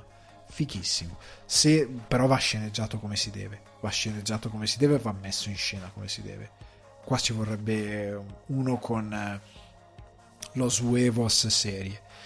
L'altro film che io farei tratto da cronaca, e c'è un bellissimo podcast di Lucarelli che lo racconta, il caso di Sante Pollastro, il famoso bandito, che è raccontato anche nella canzone di De Gregori, vai Girardengo, vai grande campione. Quello il bandito e il campione è il titolo della canzone di De Gregori, perché c'è un rapporto tra Girardengo e Sante Pollastro. E questo rapinatore, perché è una cosa che l'idea del rapinatore in un'altra epoca, cioè si faceva rapina in bicicletta, si scappava in bicicletta perché era un'altra epoca. Questo rapinatore che si muoveva tra Parigi, l'Italia, impossibile da acchiappare, molto violento perché sparava, era un bandito che sparava e ha ammazzato sia membri della gendarmerie, se non ricordo male, a Parigi, sia carabinieri, poliziotti e via dicendo. Era un bandito efferato, diciamo. Però quel momento storico, come dicevo prima, quel bandito può raccontare qualcosa di molto affascinante, cioè una storia che se tu prendi, come sta succedendo ora con Ferrari, cavolo, deve arrivare Michael Mann con Adam Driver e vabbè, se tu prendi un qualsiasi americano e gli racconti Pier Fortunato Zanfretta di Sante Pollastro, ci fa un film della Madonna. Sante Pollastro, Hit la sfida 2 con però ambientato in Italia e tra l'Italia e la Francia con Sante Pollastro, subito gli americani hanno questa cosa che riescono a mitizzare, non avendo una grande storia, qualsiasi cosa è loro presente, e loro l'avrebbero fatto tantissimo. Questo film secondo me avrebbe un enorme potenziale, anche con la fatta di Girardengo sarebbe un film, cioè James Mangold o un Michael Mann ci farebbero un film della Madonna su un bandito di questo tipo, sarebbe fichissimo. Però non succederà mai, cioè io mi rendo conto che è pura utopia un film per il cinema che racconta un momento storico, devi fare anche la ricostruzione storica, che in Italia si può fare senza CGI e spendere troppi soldi, puoi fare grandi cose. Non succederà mai, io mi rendo conto che sogno ad occhi aperti, però questi due per me sarebbero top, sarebbero fichissimi. E per quanto riguarda la chicca di questo tipo di sceneggiatura, se ho capito bene, cioè delle sceneggiature, come delle sceneggiature potrebbero imporsi in queste trasposizioni, come dicevo prima, io credo che debbano trovare un angolo giusto, cioè Pier Fortunato Zanfretta, vabbè, Alien Abduction, puoi parlare dell'Italia di quell'epoca, puoi parlare di questa diffusione degli alieni che non era solo Stati Uniti ma era anche nel nostro, perché noi quando parliamo di appunto rapimenti alieni associamo sempre gli Stati Uniti, cioè come se nel resto del mondo non sono esistiti. Sono resistiti, li abbiamo avuti anche in Italia, in Europa ci sono stati. Possiamo dipingere un momento storico, puoi studiare il carattere Zanfretta, perché lui era una persona che aveva tutto e ha perso tutto e non ha mai mollato la sua storia e non l'ha reso particolarmente famoso nel senso si è fatto chissà che cosa, no, lui ha perso tutto, è stato visto come un pazzo e non ci ha guadagnato niente da questa storia, però è rimasto della sua posizione e continua a esserlo. E ci puoi costruire molto sul personaggio, ci puoi costruire molto su i ricordi, ci puoi fare veramente tanto, però devi riuscire a trovare un angolo per poterlo raccontare. Sante Pollastro è veramente un crime, è un crime dove parli di un bandito efferato e ci puoi fare delle robe incredibili, veramente straordinarie, cioè a livello di sceneggiatura c'è da saccheggiare. Poi ne ho un altro, però me lo tengo per me perché è un progetto e quindi me lo tengo per me. Passiamo ragazzi alle ricche recensioni e apro questa sezione con Cyberpunk Edgerunners, quindi torniamo a parlare di televisione, nel caso specifico di un anime scritta da Yoshiki Yusa e Masahiko Ozuka, regia di Hiroyuki Imaishi e Hiromi Wakabayashi, sviluppata dallo studio Trigger, prodotta dallo studio Trigger, che ho nominato un sacco di volte: Kill la Kill, Terbici Accademia, Promare, doppiato da Maurizio Merluzzo. Trovate nell'appuntamento estivo, ne avevo parlato con Tony, molto positivi. Star Wars, Vision, avevano fatto due corti, The Twins e The Elder, molto fighi, è uno studio che mi piace tanto. E in produzione c'è anche ovviamente CD Projekt, che è la software house, per chi fosse babbano del videogame, la software house che ha sviluppato l'adattamento Cyberpunk 2077, il videogioco molto discusso, che però è tratto dal gioco GDR da tavolo di Mike Pondsmith del 1988. Ora, tutto questo casino, la serie è arrivata su Netflix, è un anime, sono 10 episodi autoconclusivi, quindi voi lo guardate, 10 episodi, finisce. Hanno una durata di circa, come tutti gli anime, 25-30 minuti a puntata, 10 episodi, ve li sfondate. Io onestamente, che odio il binge watching, è una cosa che mi sfianca anche quando rilascio una serie tutta intera, per una volta o una delle rare volte in cui mi capita, questi 10 episodi me li sono respirati in 2 giorni. Io me lo sono visto tutto e con passione, e non mi capita veramente da spesso, mi capita molto raramente. Allora, partiamo da una cosa che dico prima di tutto come disclaimer, perché farò dei discorsi magari legati al videogioco, anche se molto marginali e molto brevi. Se voi non avete giocato il videogioco, nada, cioè il vostro impatto sul guardare la serie TV è da 0 a 10 meno 2 miliardi. Cioè, che voi non abbiate giocato al videogioco ve ne frega assolutamente niente, perché il world building, la descrizione dei personaggi, la descrizione della vicenda la assimilate senza alcun problema. Allo stesso tempo, se voi avete giocato al videogioco, riconoscerete qualche personaggio che vi è stato inserito. Al di là di questo, chi se ne frega. Quindi, che voi siate giocatori, che voi non siate giocatori, potete benissimo fruire della serie senza limiti, invasioni e via discorrendo. Ci sono dei bei omaggi per chi ha giocato al videogioco, che tra l'altro in questi giorni è uscita l'espansione dedicata, e per chi non l'ha giocato, pari e patta, se lo gode perfettamente, ok? Per quanto riguarda il videogioco, l'appunto che volevo fare era questo, che è un incredibile esempio, forse unico nel suo genere, in cui l'adattamento, che sia anime, quello che è, supera il videogioco.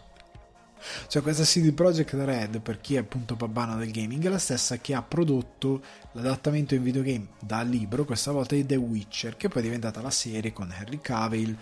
molto amata dai fan di The Witcher, che a quanto pare è molto seguita, deve arrivare a una nuova stagione sempre con Netflix, quindi è un bel rapporto. Però per una volta io trovo, da grande videogiocatore, che se non fosse Arcane, che è l'altra eccezione, qua non siamo a livello di Arcane, ma questa serie non solo è più bella del videogioco, ma la supera, cioè nel senso che non solo è un buon adattamento, ecco quello che volevo dire, giusto, perché era ridondante, non solo è un ottimo adattamento, ma è molto più bello del videogioco, è scritta meglio, i personaggi sono molto più affascinanti, il mondo è reso molto meglio rispetto al videogioco, e per quanto io abbia vissuto Night City, qua la si vive molto meglio, ok? Andiamo con ordine. Che cos'è il mondo di Cyberpunk 2077, qua Cyberpunk Edge Runners? Allora, per tutti i babbani che non conoscono il lavoro di Mike Pondsmith, è un mondo cyberpunk, cioè che va nel filone cyberpunk, quindi sostanzialmente questo mondo dove il filone è questo, pensate a Blade Runner, quindi un futuro dove le civiltà sono abbastanza sfondate a livello di equilibri, sia a livello di pianeta sia a livello di equilibri sociali, nel senso che qua la nazione ha molto poco senso, a dominare sono le mega corporazioni, in questo caso la Asakusa, se non ricordo male il nome della mega corporazione, che dominano letteralmente la società, che rispetto al presente è un buon modo per dire: oh, non lasciamo prendere piede a sta roba, perché non va bene. Si era intuito negli anni 80-70, quando si è iniziato a scrivere il filone cyberpunk, quindi era un ottimo avvertimento. Chi scrive sci-fi tante volte ci imbrocca perché guarda al mondo, legge determinate derive, intuisce delle paure, ci crea delle metafore per dirti: oh, guarda che potremmo diventare quella cosa qua, e ci hanno beccato per il clima distrutto, equilibri politici, ok, divario tra ricchi e poveri. In questo mondo o tu sei un corporativo della Arasaka, scusate, l'Ara Arasaka è il nome giusto, o tu sei un corporativo della Arasaka, ok, o sei fregato, quindi sei povero, non hai speranze, ogni giorno che esci di casa rischi di venire ammazzato male per la strada, soprattutto se rincasi la sera, e la tua speranza per avere, non dico una vita migliore, ma semplicemente per evitare di stare incredibilmente male e di vivere nel terrore, è essere parte del terrore, quindi essere in una gang o non vivere a Night City, vivere da qualche, la città teatro dei eventi cyberpunk, vivere da qualche altra parte,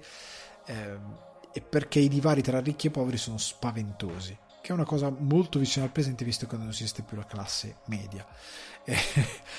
o meglio è in estinzione totale.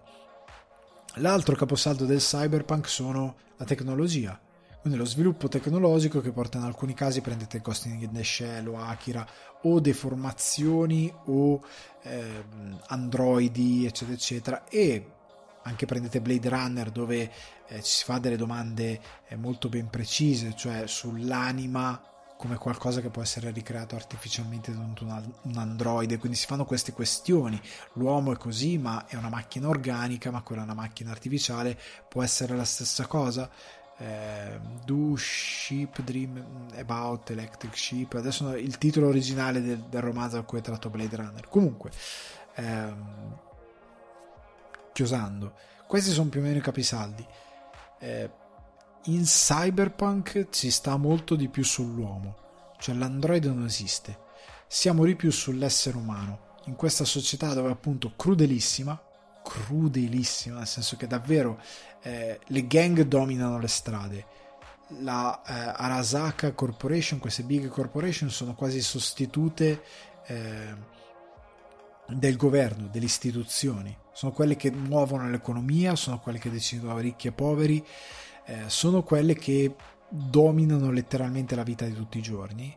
Tra le strade ci sono le gang, e che tu stia andando a lavoro tranquillamente, che tu stia e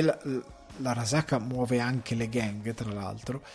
e che qualsiasi cosa tu faccia sei perennemente in pericolo, perché per strada si muovono questi junkie della tecnologia, cioè questi che nel mondo di cyberpunk la nuova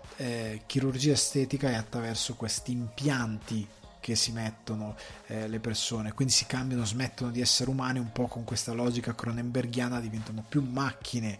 che uomini e perdono la loro umanità, e in alcuni casi il tuo fisico può sopportare fino ad un certo punto, più che altro anche la tua mente, gli innesti che ti fai,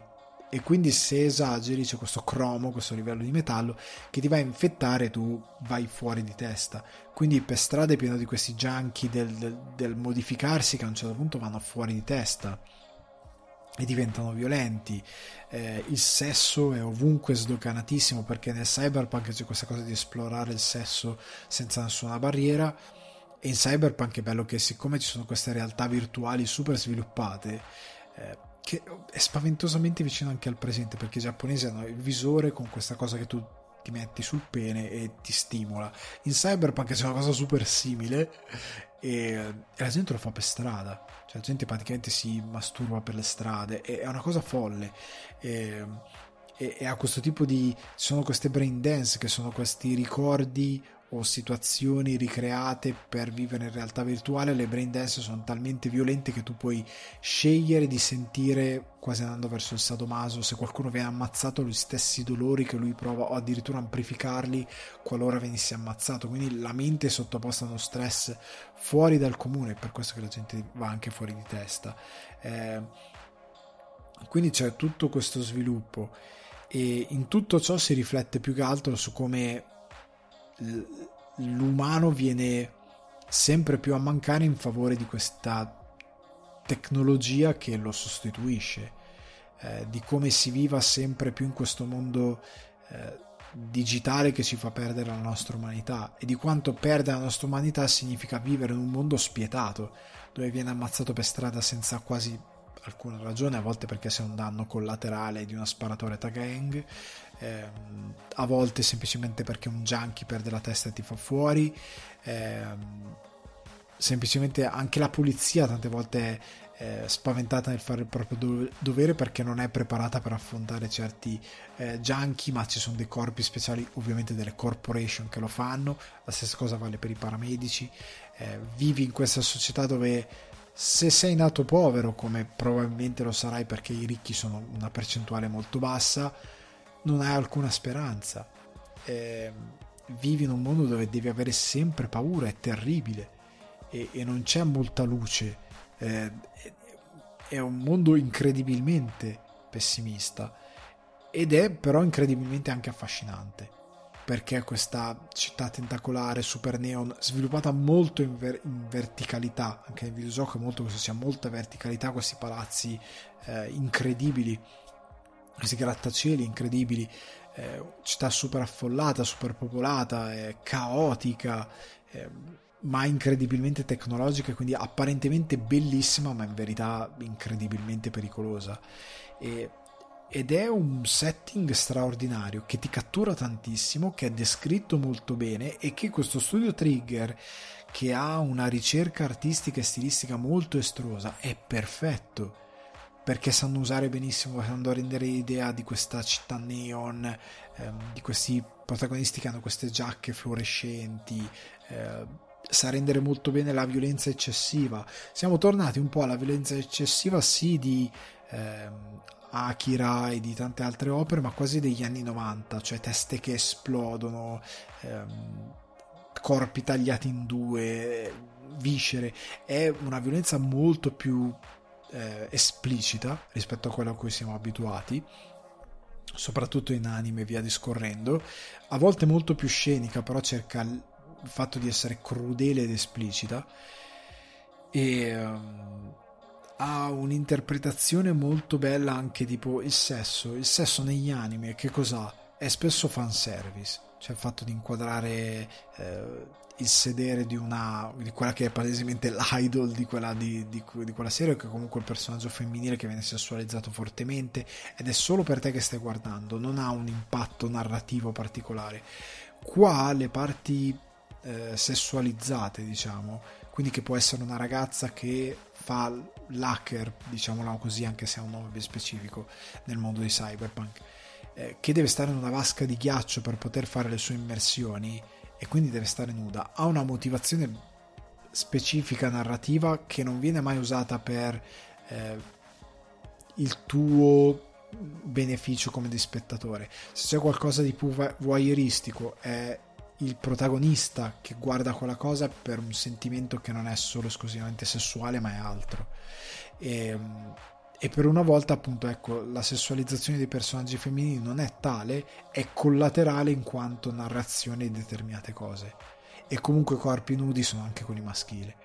cioè non c'è solo, non è unilaterale questa cosa. L'ho apprezzata molto che per una volta un anime non è stupidamente infantile da quel punto di vista, oltre al fatto che le citazioni e le ispirazioni a Blade Runner, Ghost in the Shell sono un po' ovunque, anche lo stesso Akira, sono veramente ovunque, e quindi è molto interessante, molti richiami visivi anche al gioco, che però aveva già rubato da altro, ed è molto bella questa compagine. È molto bello, come a me piace un sacco quando le storie sono amare. Ok, non vi posso fare alcuno spoiler, però sappiate che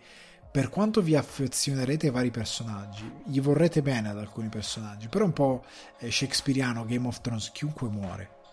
nel senso che chiunque è in pericolo, non pensate che nessuno possa, chiunque può vedersela male e chiunque è a rischio, quindi questi personaggi al quale volete bene sono un po' un mucchio selvaggio, fanno parte di quella tradizione un po' noir, un po' crime, dove l'idea è fin dall'inizio che non c'è speranza in questa società e per questi ragazzi, quindi anche l'idea è appunto questa, che non c'è molta speranza e che quindi devi stare veramente attento, e ci sono delle morali che sono chiare fin dall'inizio, ma nonostante siano chiare fin dall'inizio, la scrittura, come si evolvono i personaggi, come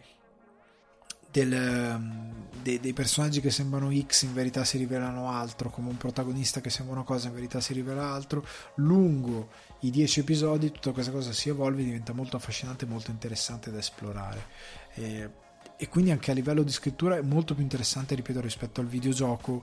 che era molto più semplicistico, a volte non c'erano i giusti bilanciamenti di causa-effetto e che non descriveva il mondo così bene. Il mondo era bello da vivere esteticamente, ma non ti dava un determinato senso di pericolo, squallore e tante altre cose. Qua sì, qua è molto più vibrante la sensazione, anche per via di come lo studio Trigger lavora sul visivo. Un'altra cosa è che quando si sviluppano anime, chiunque consuma anime sa una cosa, che sono destinate ad avere basso budget. Cioè One Piece, Dragon Ball, quale che sia la serie, a un certo punto vedi un decadimento dello sviluppo della serie in un episodio piuttosto che in un altro, in un frame piuttosto che in un altro, perché vengono pagati poco, si fa tutto molto velocemente, non c'è molta cura in determinate cose, si utilizzano trucchetti come mettere un'immagine ferma e poi animarla con la camera o un urlo per dare dinamismo a una cosa che non è davvero animata o è animata solo marginalmente. Sono un sacco di cose che fanno decadere e ti portano un po' fuori dalla narrazione, perché lo sforzo è veramente a volte pigro. In questo caso, non essendo una serie di 25 episodi, ma essendo solo di 10, si è profuso uno sforzo maggiore. Cioè, prima di tutto, potevano spendere qualcosa un po' meno in soundtrack, perché c'è la sigla di Franz Ferdinand, cioè le musiche sono stupende, però credo che abbiano speso un patrimonio in diritti. Però al di là delle musiche stupende, sono riusciti bene a ovviare a questo problema, nel senso che lo studio Trigger non butta mai in cacciara l'opera. Cioè non c'è mai un momento in cui dici madonna che brutta sta animazione, madonna come l'hanno buttata male sta puntata, madonna qui come hanno messo un'immagine ferma e via discorrendo. Quando ci sono dei momenti in cui magari utilizzano delle scelte di regia dove l'immagine è più statica, pur mantenendo un'animazione dignitosa e molto qualitativamente lodevole, o magari in momenti in cui ripetono certe animazioni, è utilizzato tutto con un senso sia narrativo che registico, e quindi la qualità collettiva, per quanto tu possa intuire determinate cose, la apprezzi, perché comunque il disegno è pulito, la qualità dell'opera è pulita, hanno riutilizzato una determinata cosa, però ha senso rispetto a quello che ti sta raccontando, e quindi fai va bene, ok, ha un senso narrativo ben preciso, perfetto, me lo accollo. C'è solo un'occasione in cui ho trovato una scelta di un dialogo che poteva essere secondo me giocata diversamente, che è stata un po' pigra. Solo una scelta, davvero, ho guardato e ho detto cavolo, qua vi siete sforzati proprio zero, un'altra soluzione era trovabile e che vi siete sforzati proprio zero. E è un dialogo di una scena di, ma non lo so, sarà 1 minuto o 2 minuti, però quei 2 minuti ti non dico pesano, però ti sembrano un attimino buttati via, perché bastava fare un piccolo sforzo creativo e si poteva migliorare la scena senza stravolgere probabilmente eccessivamente il budget. Però ecco, in linea di massima vi trovate un anime che qualitativamente non va mai sotto la soglia di guardia e sempre mantiene il suo standard. Non siamo a livelli di Arcane, che è fuori scala, però parlando di anime, quindi perché Arcane è animazione più occidentale non orientale, parlando di anime è sopra molti altri anime contemporanei, è a un livello molto molto molto molto alto. Non siamo a livelli di Evangelion, che sappiamo tutti com'è andata con Evangelion, che liti terribili per il budget, con tagli sul finale eccetera eccetera, per mantenere una qualità fuori scala. Non siamo a quel livello, ma nei 10 episodi è tutto fatto bene. E vi ripeto, a livello di scrittura è molto interessante, perché per una volta, altra cosa che mi stavo dimenticando, non andiamo a sforare nel dramma idiota. Cioè, io amo i giapponesi, però ci sono tante cose, ne discuteremo anche dopo, tanti momenti in cui il dramma è eccessivo. Cioè, il protagonista non ha un dramma, ne ha 72 e si impilano uno sopra l'altro, e magari ai giapponesi piacerà questa cosa. Io tante volte mi annoio, a un certo punto perdo empatia verso i personaggi perché è troppo. Te la sei giocata male. E non è sempre, però in tante produzioni, anche live action, capita questa cosa dove c'è troppo. Stai caricando troppo di dramma e non mi hai smesso di raccontarmi qualcosa che mi coinvolge, perché il dramma diventa quasi tragicomico, diventa surreale e non va più bene, per come la vedo io, è troppo carico. In Cyberpunk no, la storia prima di tutto è una storia autoconclusiva che va da un punto A a un punto B, dell'evoluzione dei personaggi, del destino di questo gruppo di personaggi, ed è fatto molto bene. Cioè, io non vi voglio neanche raccontare più di tanto la storia perché voglio che la scopriate. È solo l'ascesa nel mondo del crimine di questo ragazzo che, dopo aver perso la madre, proprio David, il protagonista, proprio durante uno scontro tra gang, si arrende all'idea di non poter far parte dell'elite, di dover far parte di quelli che sono i cyberpunk, quindi questi criminali tutti stramodificati, per poter arrivare ad avere un, non dico un futuro migliore, ma una prospettiva diversa. E quello che può sembrare il cammino dell'eroe diventa un racconto noir molto tragico, ok? Mettiamola così. Guardatevelo, perché anche la scrittura è molto più matura rispetto a molti altri anime e manga che sono inquadrati in dei generi molto ben precisi. L'ho apprezzato molto di più. Quindi Cyberpunk, Edge Runners, straconsigliato, vi prego, guardatevelo. Venendo invece al cinema, Band Apart 1964, lo trovate su Prime Video, regia di Jean-Luc Godard e sceneggiatura di Jean-Luc Godard, cast Anna Karina, Semifré, Claude Brasseur. La trama è molto semplice. Franz e Arthur sono due, chiamiamoli, perdigiorno assoluti, che circuiscono questa Odile, questa ragazza, per un colpo, perché Odile vive con i zii che sono molto benestanti, in particolare lo zio, che hanno una fortuna e che sembrano nascondere dei soldi in casa, che diciamo sono più o meno illeciti, diciamo così. Questi due vengono, in particolare Franz, parlando con Odile, viene a sapere di questa cosa e convince l'amico che devono circuirla per poter fare questo colpo, e questo è il film. Semplicissimo. Perché guardarlo? In base a quello che ci siamo detti prima su Godard e sul suo cinema e su perché dovesse guardare questo film, ho scelto Band Apart prima di tutto perché mi lega moltissimo all'idea di un nouvelle vague, e perché vi aiuterà tantissimo a capire Quentin Tarantino. Se amate Tarantino, guarderete questo film che, ripeto, dà il nome alla sua casa di produzione, si chiama Band Apart. Capirete tantissimo anche il cinema di Tarantino, vi si aprirà proprio un'esplosione in testa e direte: cacchio, adesso ho capito perché fa quello che fa e come lo fa e che ispirazioni ha avuto. Questo è uno dei motivi per guardarlo. L'altro motivo molto più pratico è perché sfortunatamente di Godard c'è qualcosa su Mubi, ma so che tanti di voi magari non hanno Mubi. Torniamo a parlare di Mubi, ma al momento non ci siamo, però ecco, lo trovate questo appunto su Prime Video. È meglio di quello che vi offre Netflix di Godard, e è un film fondamentale, dura 1.5 ore circa ed è straordinario perché è incredibilmente moderno. Fate conto che l'idea di Godard per fare questo film era di fare una sorta di film di serie B di Hollywood, però a basso budget, come era di suo costume per la nouvelle vague. Come dicevo prima, l'idea del girare a basso budget con una troupe ristretta, attori ristretti, e lui sostanzialmente fa quello che voleva fare, fa questa sorta di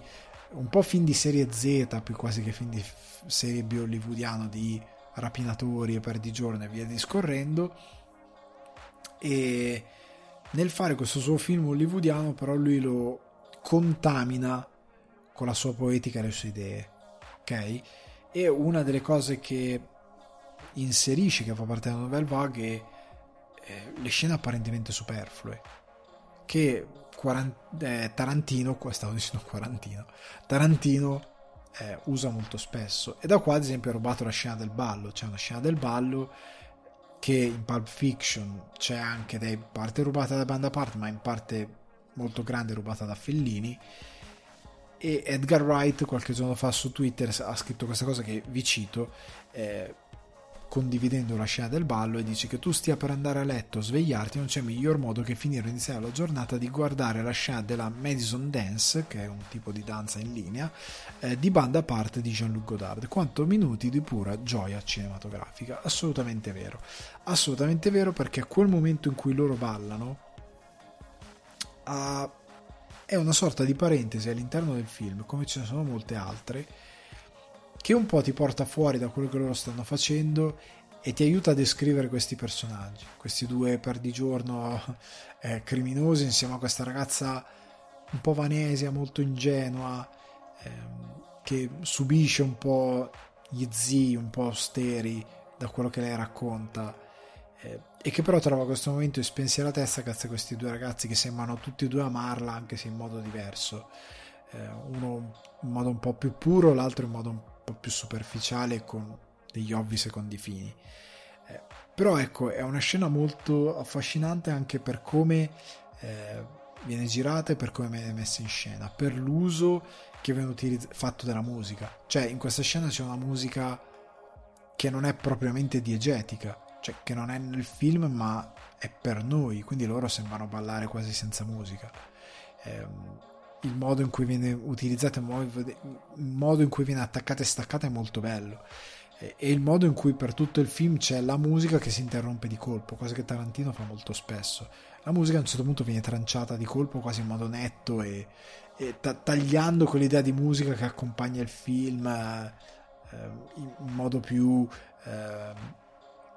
epico e in modo più leggiadro. Qua viene proprio tagliata,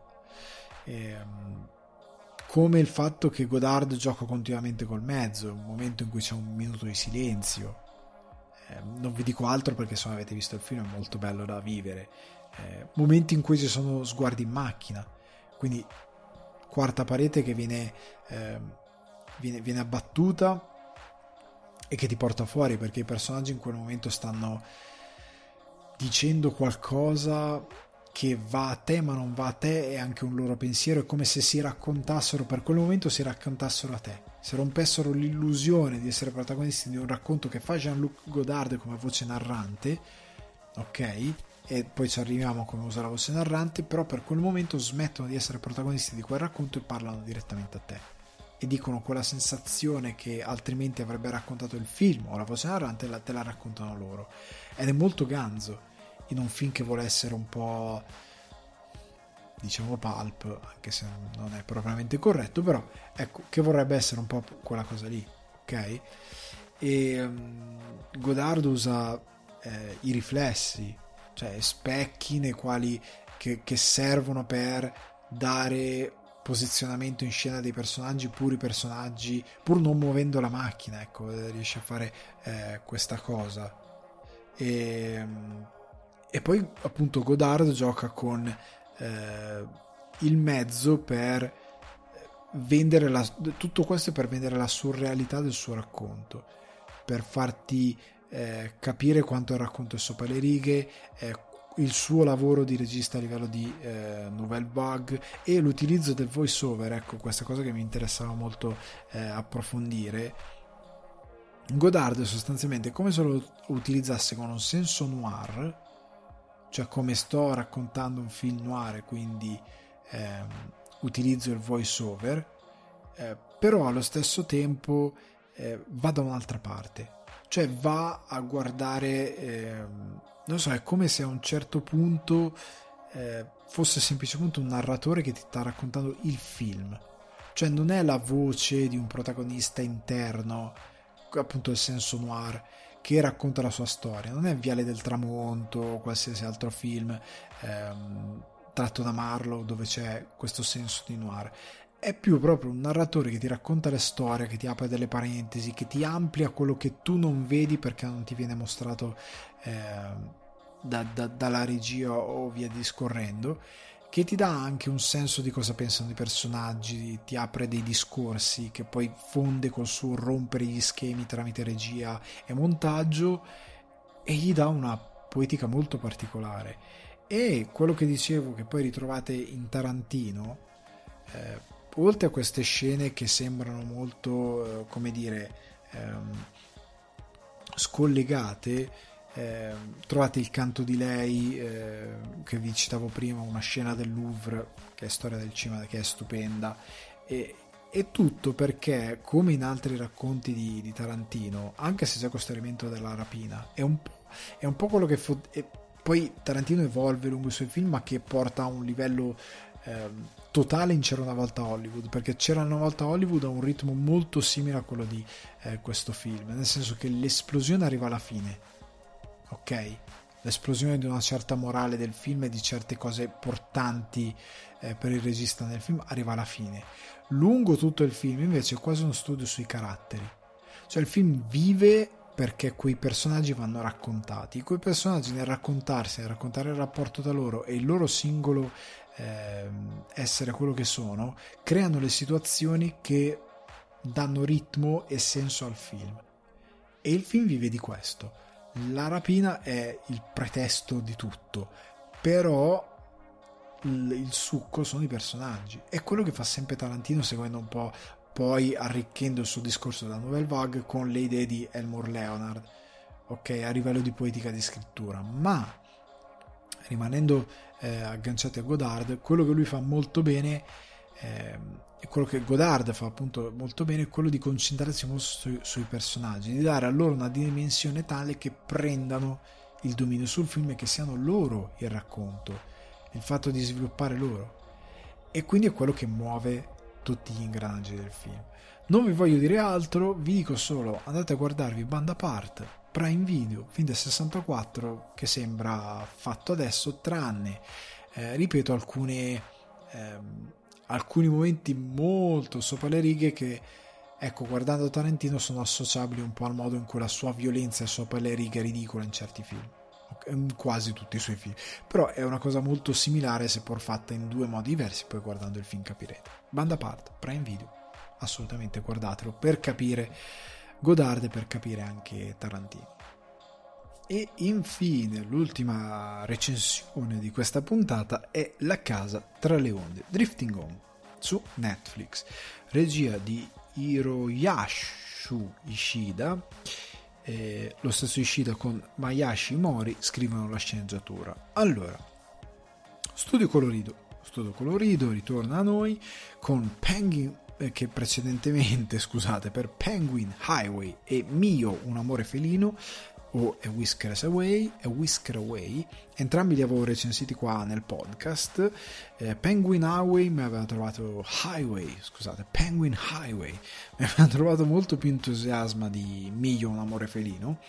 mi era piaciuto un botto. Studio Colorido lo tengo d'occhio da diverso tempo, mi piace un sacco per le robe che ha fatto e le robe che fa, e aspettavo tantissimo questo La casa tra le onde. Trama, ve la butto lì, molto semplice. Questo gruppo di ragazzini, che sostanzialmente, in particolare due, hanno un contrasto perché per molto tempo hanno vissuto insieme in questa casa che ormai è destinata alla demolizione, e loro da diverso tempo ormai sono separati, da qualche anno sono separati, vivono ognuno, diciamo, a casa propria nelle nuove case, e un giorno, recandosi in questo vecchio edificio in demolizione per cercare i fantasmi, perché c'è la leggenda che ci sia un fantasma,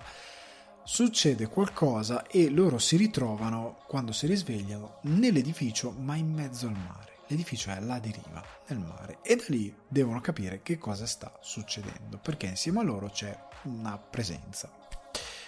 Allora, cosa posso dire di questo film che io aspettavo tantissimo? Primo punto, che non è scontato. Bravi dello Studio Colorido, che anche qui film curatissimo a livello di animazione dall'inizio alla fine. Bello. L'animazione tradizionale, che questa volta a livello di CGI, quindi commistione con cose 3D, se non ricordo male non c'è moltissimo, c'è molto poco, è mascherato molto bene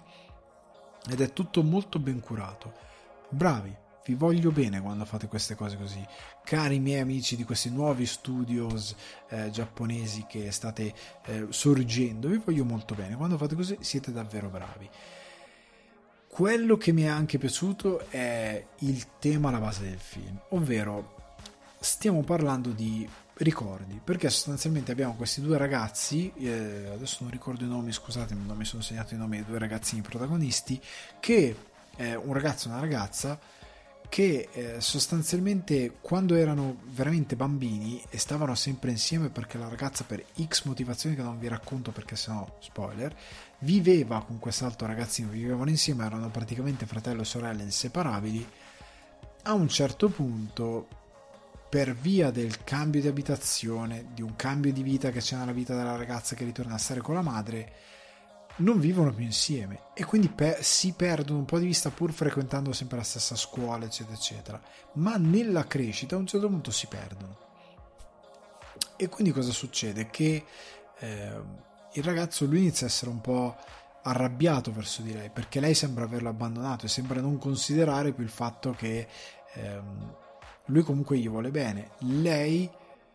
sembra non accorgersi che lui gli vuole ancora bene, sembra non accorgersi che, come facciamo molti di noi, il presente è quello che è importante. Il ricordo che lei è molto legata a quell'appartamento, a questa casa in demolizione dove loro la trovano, perché lei sembra andare continuamente lì e addirittura dormirci per fare il sonnellino pomeridiano, è benefico. I ricordi, quando sono così forti, quando ti ci aggrappi così tanto e ti dimentichi di vivere il presente, sono solo benefici, non fanno bene. È una cosa che non riusciamo tante volte a realizzare, sbaglio io, sbagliate voi, sbaglia un po' chiunque. Questa cosa di aggrapparsi troppo ai ricordi, un certo tipo di nostalgia, è una cosa che vi uccide, vi farà solo male. È bello avere dei ricordi felici, è bello ricordarli in quanto tali, ma è molto meglio se capite cosa sono quei ricordi, capite cosa vi fa bene in questo presente e vi prendete le cose nel presente, perché vivere di cose che non esistono più vi farà solo un gran male. E questo è quello che è un po' il tema del film, il tema ricorrente del film, che vede i due protagonisti soffrire questa cosa in modi diversi, perché poi c'è anche, questo non è spoiler, il ragazzino aveva un nonno, il nonno stava con entrambi, questo nonno ovviamente non è più vivo, questo si vede all'inizio del film, non è uno spoiler. La cosa che li legava molto è anche questa cosa del nonno, che per noi è una cosa... questa cosa di crescere con i nonni che stanno sempre con noi, oddio, si sta andando un po' a perdere. Le generazioni recenti, anche se guardo mio figlio, non avrà questa concezione, non l'ho avuta neanche io perché i miei nonni erano dall'altra parte dell'Italia, quindi quando mai, però d'estate questa cosa che stavi nella casa dei nonni, comunque sono questi ricordi, queste cose che stanno con te e che tu ti porti dietro. Però questi appigli a un certo punto non dico che li devi dimenticare, ma devi crearti cose nuove, devi usare quei ricordi per costruire un presente che ti faccia stare bene, non puoi vivere ancorato a quelle cose, ok? E devi affrontare queste cose. È molto bello, il tema è molto maturo, molto adulto, perché vai nell'idea che questi ricordi siano un ostacolo alla vita stessa. E io posso dirlo di averlo provato sulla mia vita adulta, a un certo punto della mia vita adulta, per una serie di cose, anche stando lontano da casa, ho avuto un'esperienza che mi ha trascinato ad attaccarmi a dei ricordi, arrivando a fare delle azioni che erano sbagliate e che poi ho pagato perché ho cercato di forzare delle cose che non esistevano più, e quindi ho un po' pagato col mio crimine, e per diverso tempo sono stato male perché determinate cose non erano più possibili, ma ho sbagliato io, rimanendo troppo aggrappato a determinati ricordi, e il film ti rende molto bene quest'idea. C'è un problema, e ora arriviamo alle parti che ho gradito meno del film. Dura 2 ore ed è... Il problema non è che dura 2 ore, il problema è come sono usate le 2 ore, perché il film è estremamente ridondante, nel senso che alcuni concetti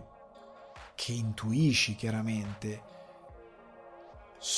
è bello poterli scoprire perché vedi il come li vai a scoprire e il come li risolvono i protagonisti, però sono resi in modo troppo ridondante. Sono 2 o 3 situazioni dove dici ok, ora arrivano a capire, no, cioè il film forzatamente stoppa tappa la loro crescita per inserire altri eventi e più che altro dramma, la cosa che vi dicevo a monte parlando di cyberpunk, cioè quando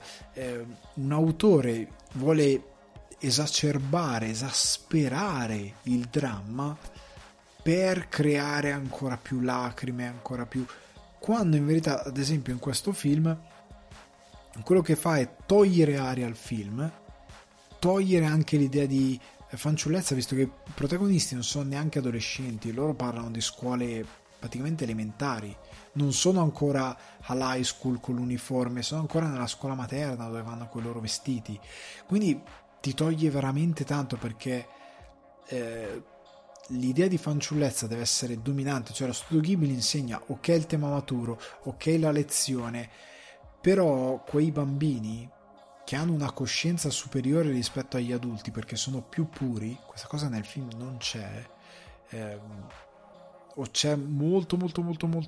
parzialmente, ci sono delle reazioni di questi bambini che sono già più adolescenziali che adulti, che da bambini, e sfortunatamente questa cosa non va bene per quanto mi riguarda a livello di scrittura. Il problema è anche appunto che loro appunto non hanno questa fanciullezza, questa che condisce un po' questa trama, e sono troppo drammatici per certe cose, è troppo, non va bene, e continua a essere ridondante, e ogni altra volta in cui dici ok adesso la capiscono c'è qualcosa che blocca, c'è dell'altro, e veramente un buon 40 minuti del film vive di ridondanze, che non vuol dire doveva durare di meno, doveva essere gestito meglio questo tempo, e come gestire meglio questo tempo. L'avventura, dov'è l'avventura? Penguin Highway è anche bello perché a un certo punto entra un elemento di avventura che è tipico di un certo racconto di fanciullezza, che è necessario. Come dicevo, io non mi aspetto che sia che questi film di questi nuovi autori, di questi nuovi studios che hanno le loro poetiche siano copie carbone dello studio Ghibli, però nel momento in cui mi crei un elemento fantastico così ampio come in Penguin Highway, dove i bambini hanno una quadratura molto più interessante perché sono molto più nella loro età per certi istinti che hanno, andatevi a riprendere la recensione, in questo caso invece non hanno i giusti istinti, non hanno, secondo me sono troppo adulti, perché hanno sbagliato, questo magari ne parlo dopo anche, il distacco temporale, però arriviamo dopo, parliamo dell'avventura, dov'è l'elemento di avventura? Ok, Drifting Home, questo palazzo che improvvisamente è in giro, è per il mare, alla deriva, e questo mare che cos'è? Il mare dei ricordi, e a un certo punto arrivano altri ricordi sotto forma di edifici e via discorrendo. Fagli vivere un'avventura, rendili più ingenui, quell'ingenuità simpatica dei bambini che li porta a fare delle cose folli che un adulto non farebbe mai, che un adolescente magari si potrebbe spaventare un po', ma che un bambino no, perché vuole vivere di curiosità, di esplorazione, di avventura. Non c'è questa componente, il film stagna un po' in questa cosa e non approfitta di un concept che riguarda l'anima degli oggetti, io non dico altro, che butta un po' lì, poteva essere uno strumento narrativo più interessante. Anche quello è un po', tu intuisci fin da un certo punto del film quale può essere lo sviluppo, anche perché il film te lo fa intuire, ma lo sviluppo che ti aspetteresti non c'è, è molto più piatto. E quello che dicevo prima, l'errore, il grande errore secondo me a livello narrativo di questo film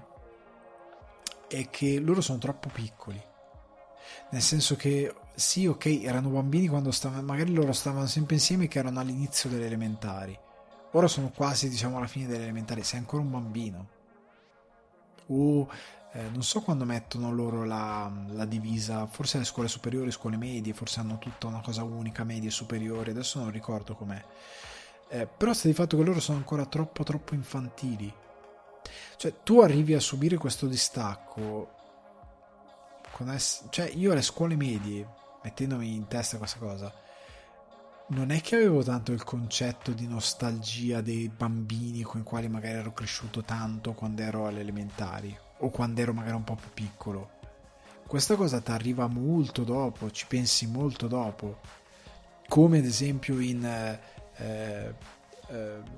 Silent Voice, in italiano non mi ricordo se sia un titolo diverso. In A Silent Voice però si affrontano cose che loro hanno fatto da bambini quando sono adolescenti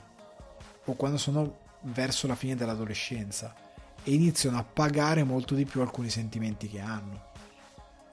iniziano ad avere il senso di nostalgia, inizi a vergognarti magari di determinati, inizia a sorgere dei sentimenti che sono diversi. Qua sono troppi bambini per la complessità che gli danno, anche drammatica in alcune parti. Secondo me non funziona così bene, perché e avrebbe funzionato solo se avessero alleggerito il tutto con l'avventura e facendoli esprimere nel loro dire cavolo, ma io e te siamo cresciuti insieme, io ti volevo bene, tu non mi ignori. Se gli avessero fatto esprimere quella cosa lì con dei comportamenti più consoni alla loro età. Loro a volte sono troppo adulti rispetto a quello che esprimono per l'età che hanno. Questo stona un po' e un po' compromette la riuscita del film, che in definitiva lo rende un film molto dimenticabile, nonostante dovrebbe avere un trasporto emotivo molto ampio, che in parte ha, perché io da adulto 35enne capisco l'importanza dei ricordi, un certo tipo di nostalgia. Poi sai, inizia a guardare l'infanzia con un occhio diverso, un'età molto lontana, e è un impatto un po' diverso, un pochettino mi ha fatto effetto. Però essendo dei film che magari sono pensati soprattutto per i più piccoli, c'è troppa poca avventura, c'è troppo poco estrofantastico, a un certo punto è troppo, ripeto, si ripete un po' troppo, si impantana in alcune decisioni sbagliate che fa e perde un po' di quella leggerezza, di quella voglia di far vivere una cosa fantastica che c'era in Penguin Highway e che c'era anche magari in Whiskers Away. Ok? Io credo che si siano un po' incartati con questo film. L'idea di base era buona, ma è stata sviluppata un po' maluccio e il film te lo dimentichi molto facilmente, secondo me. Ma soprattutto è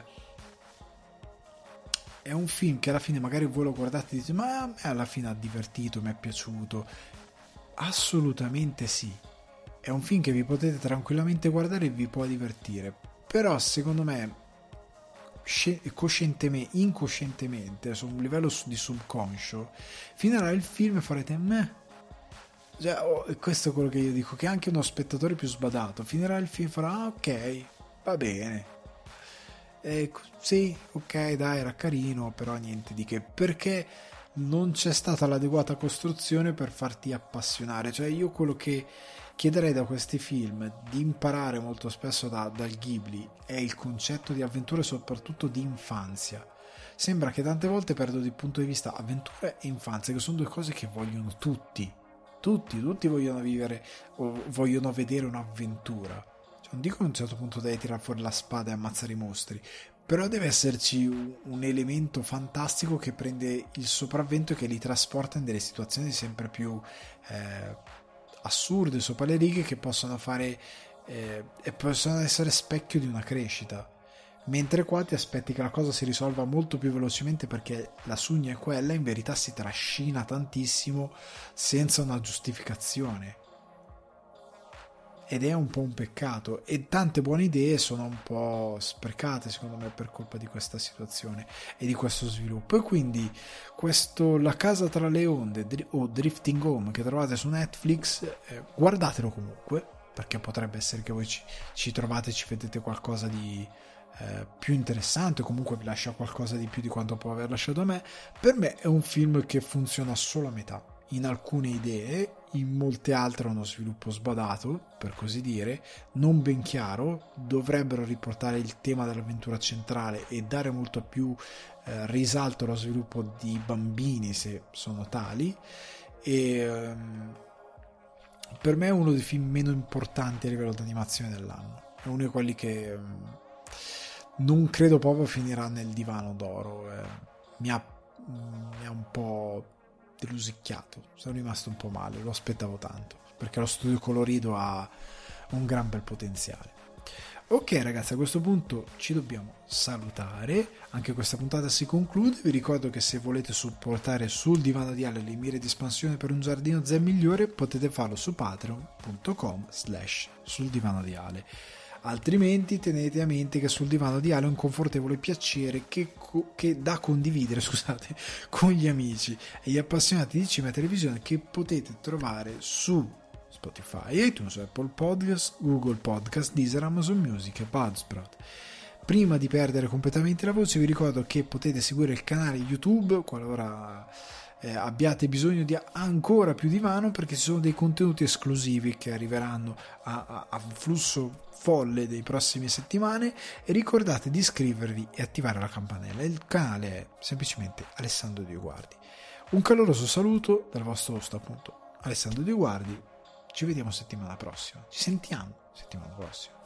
Ciao.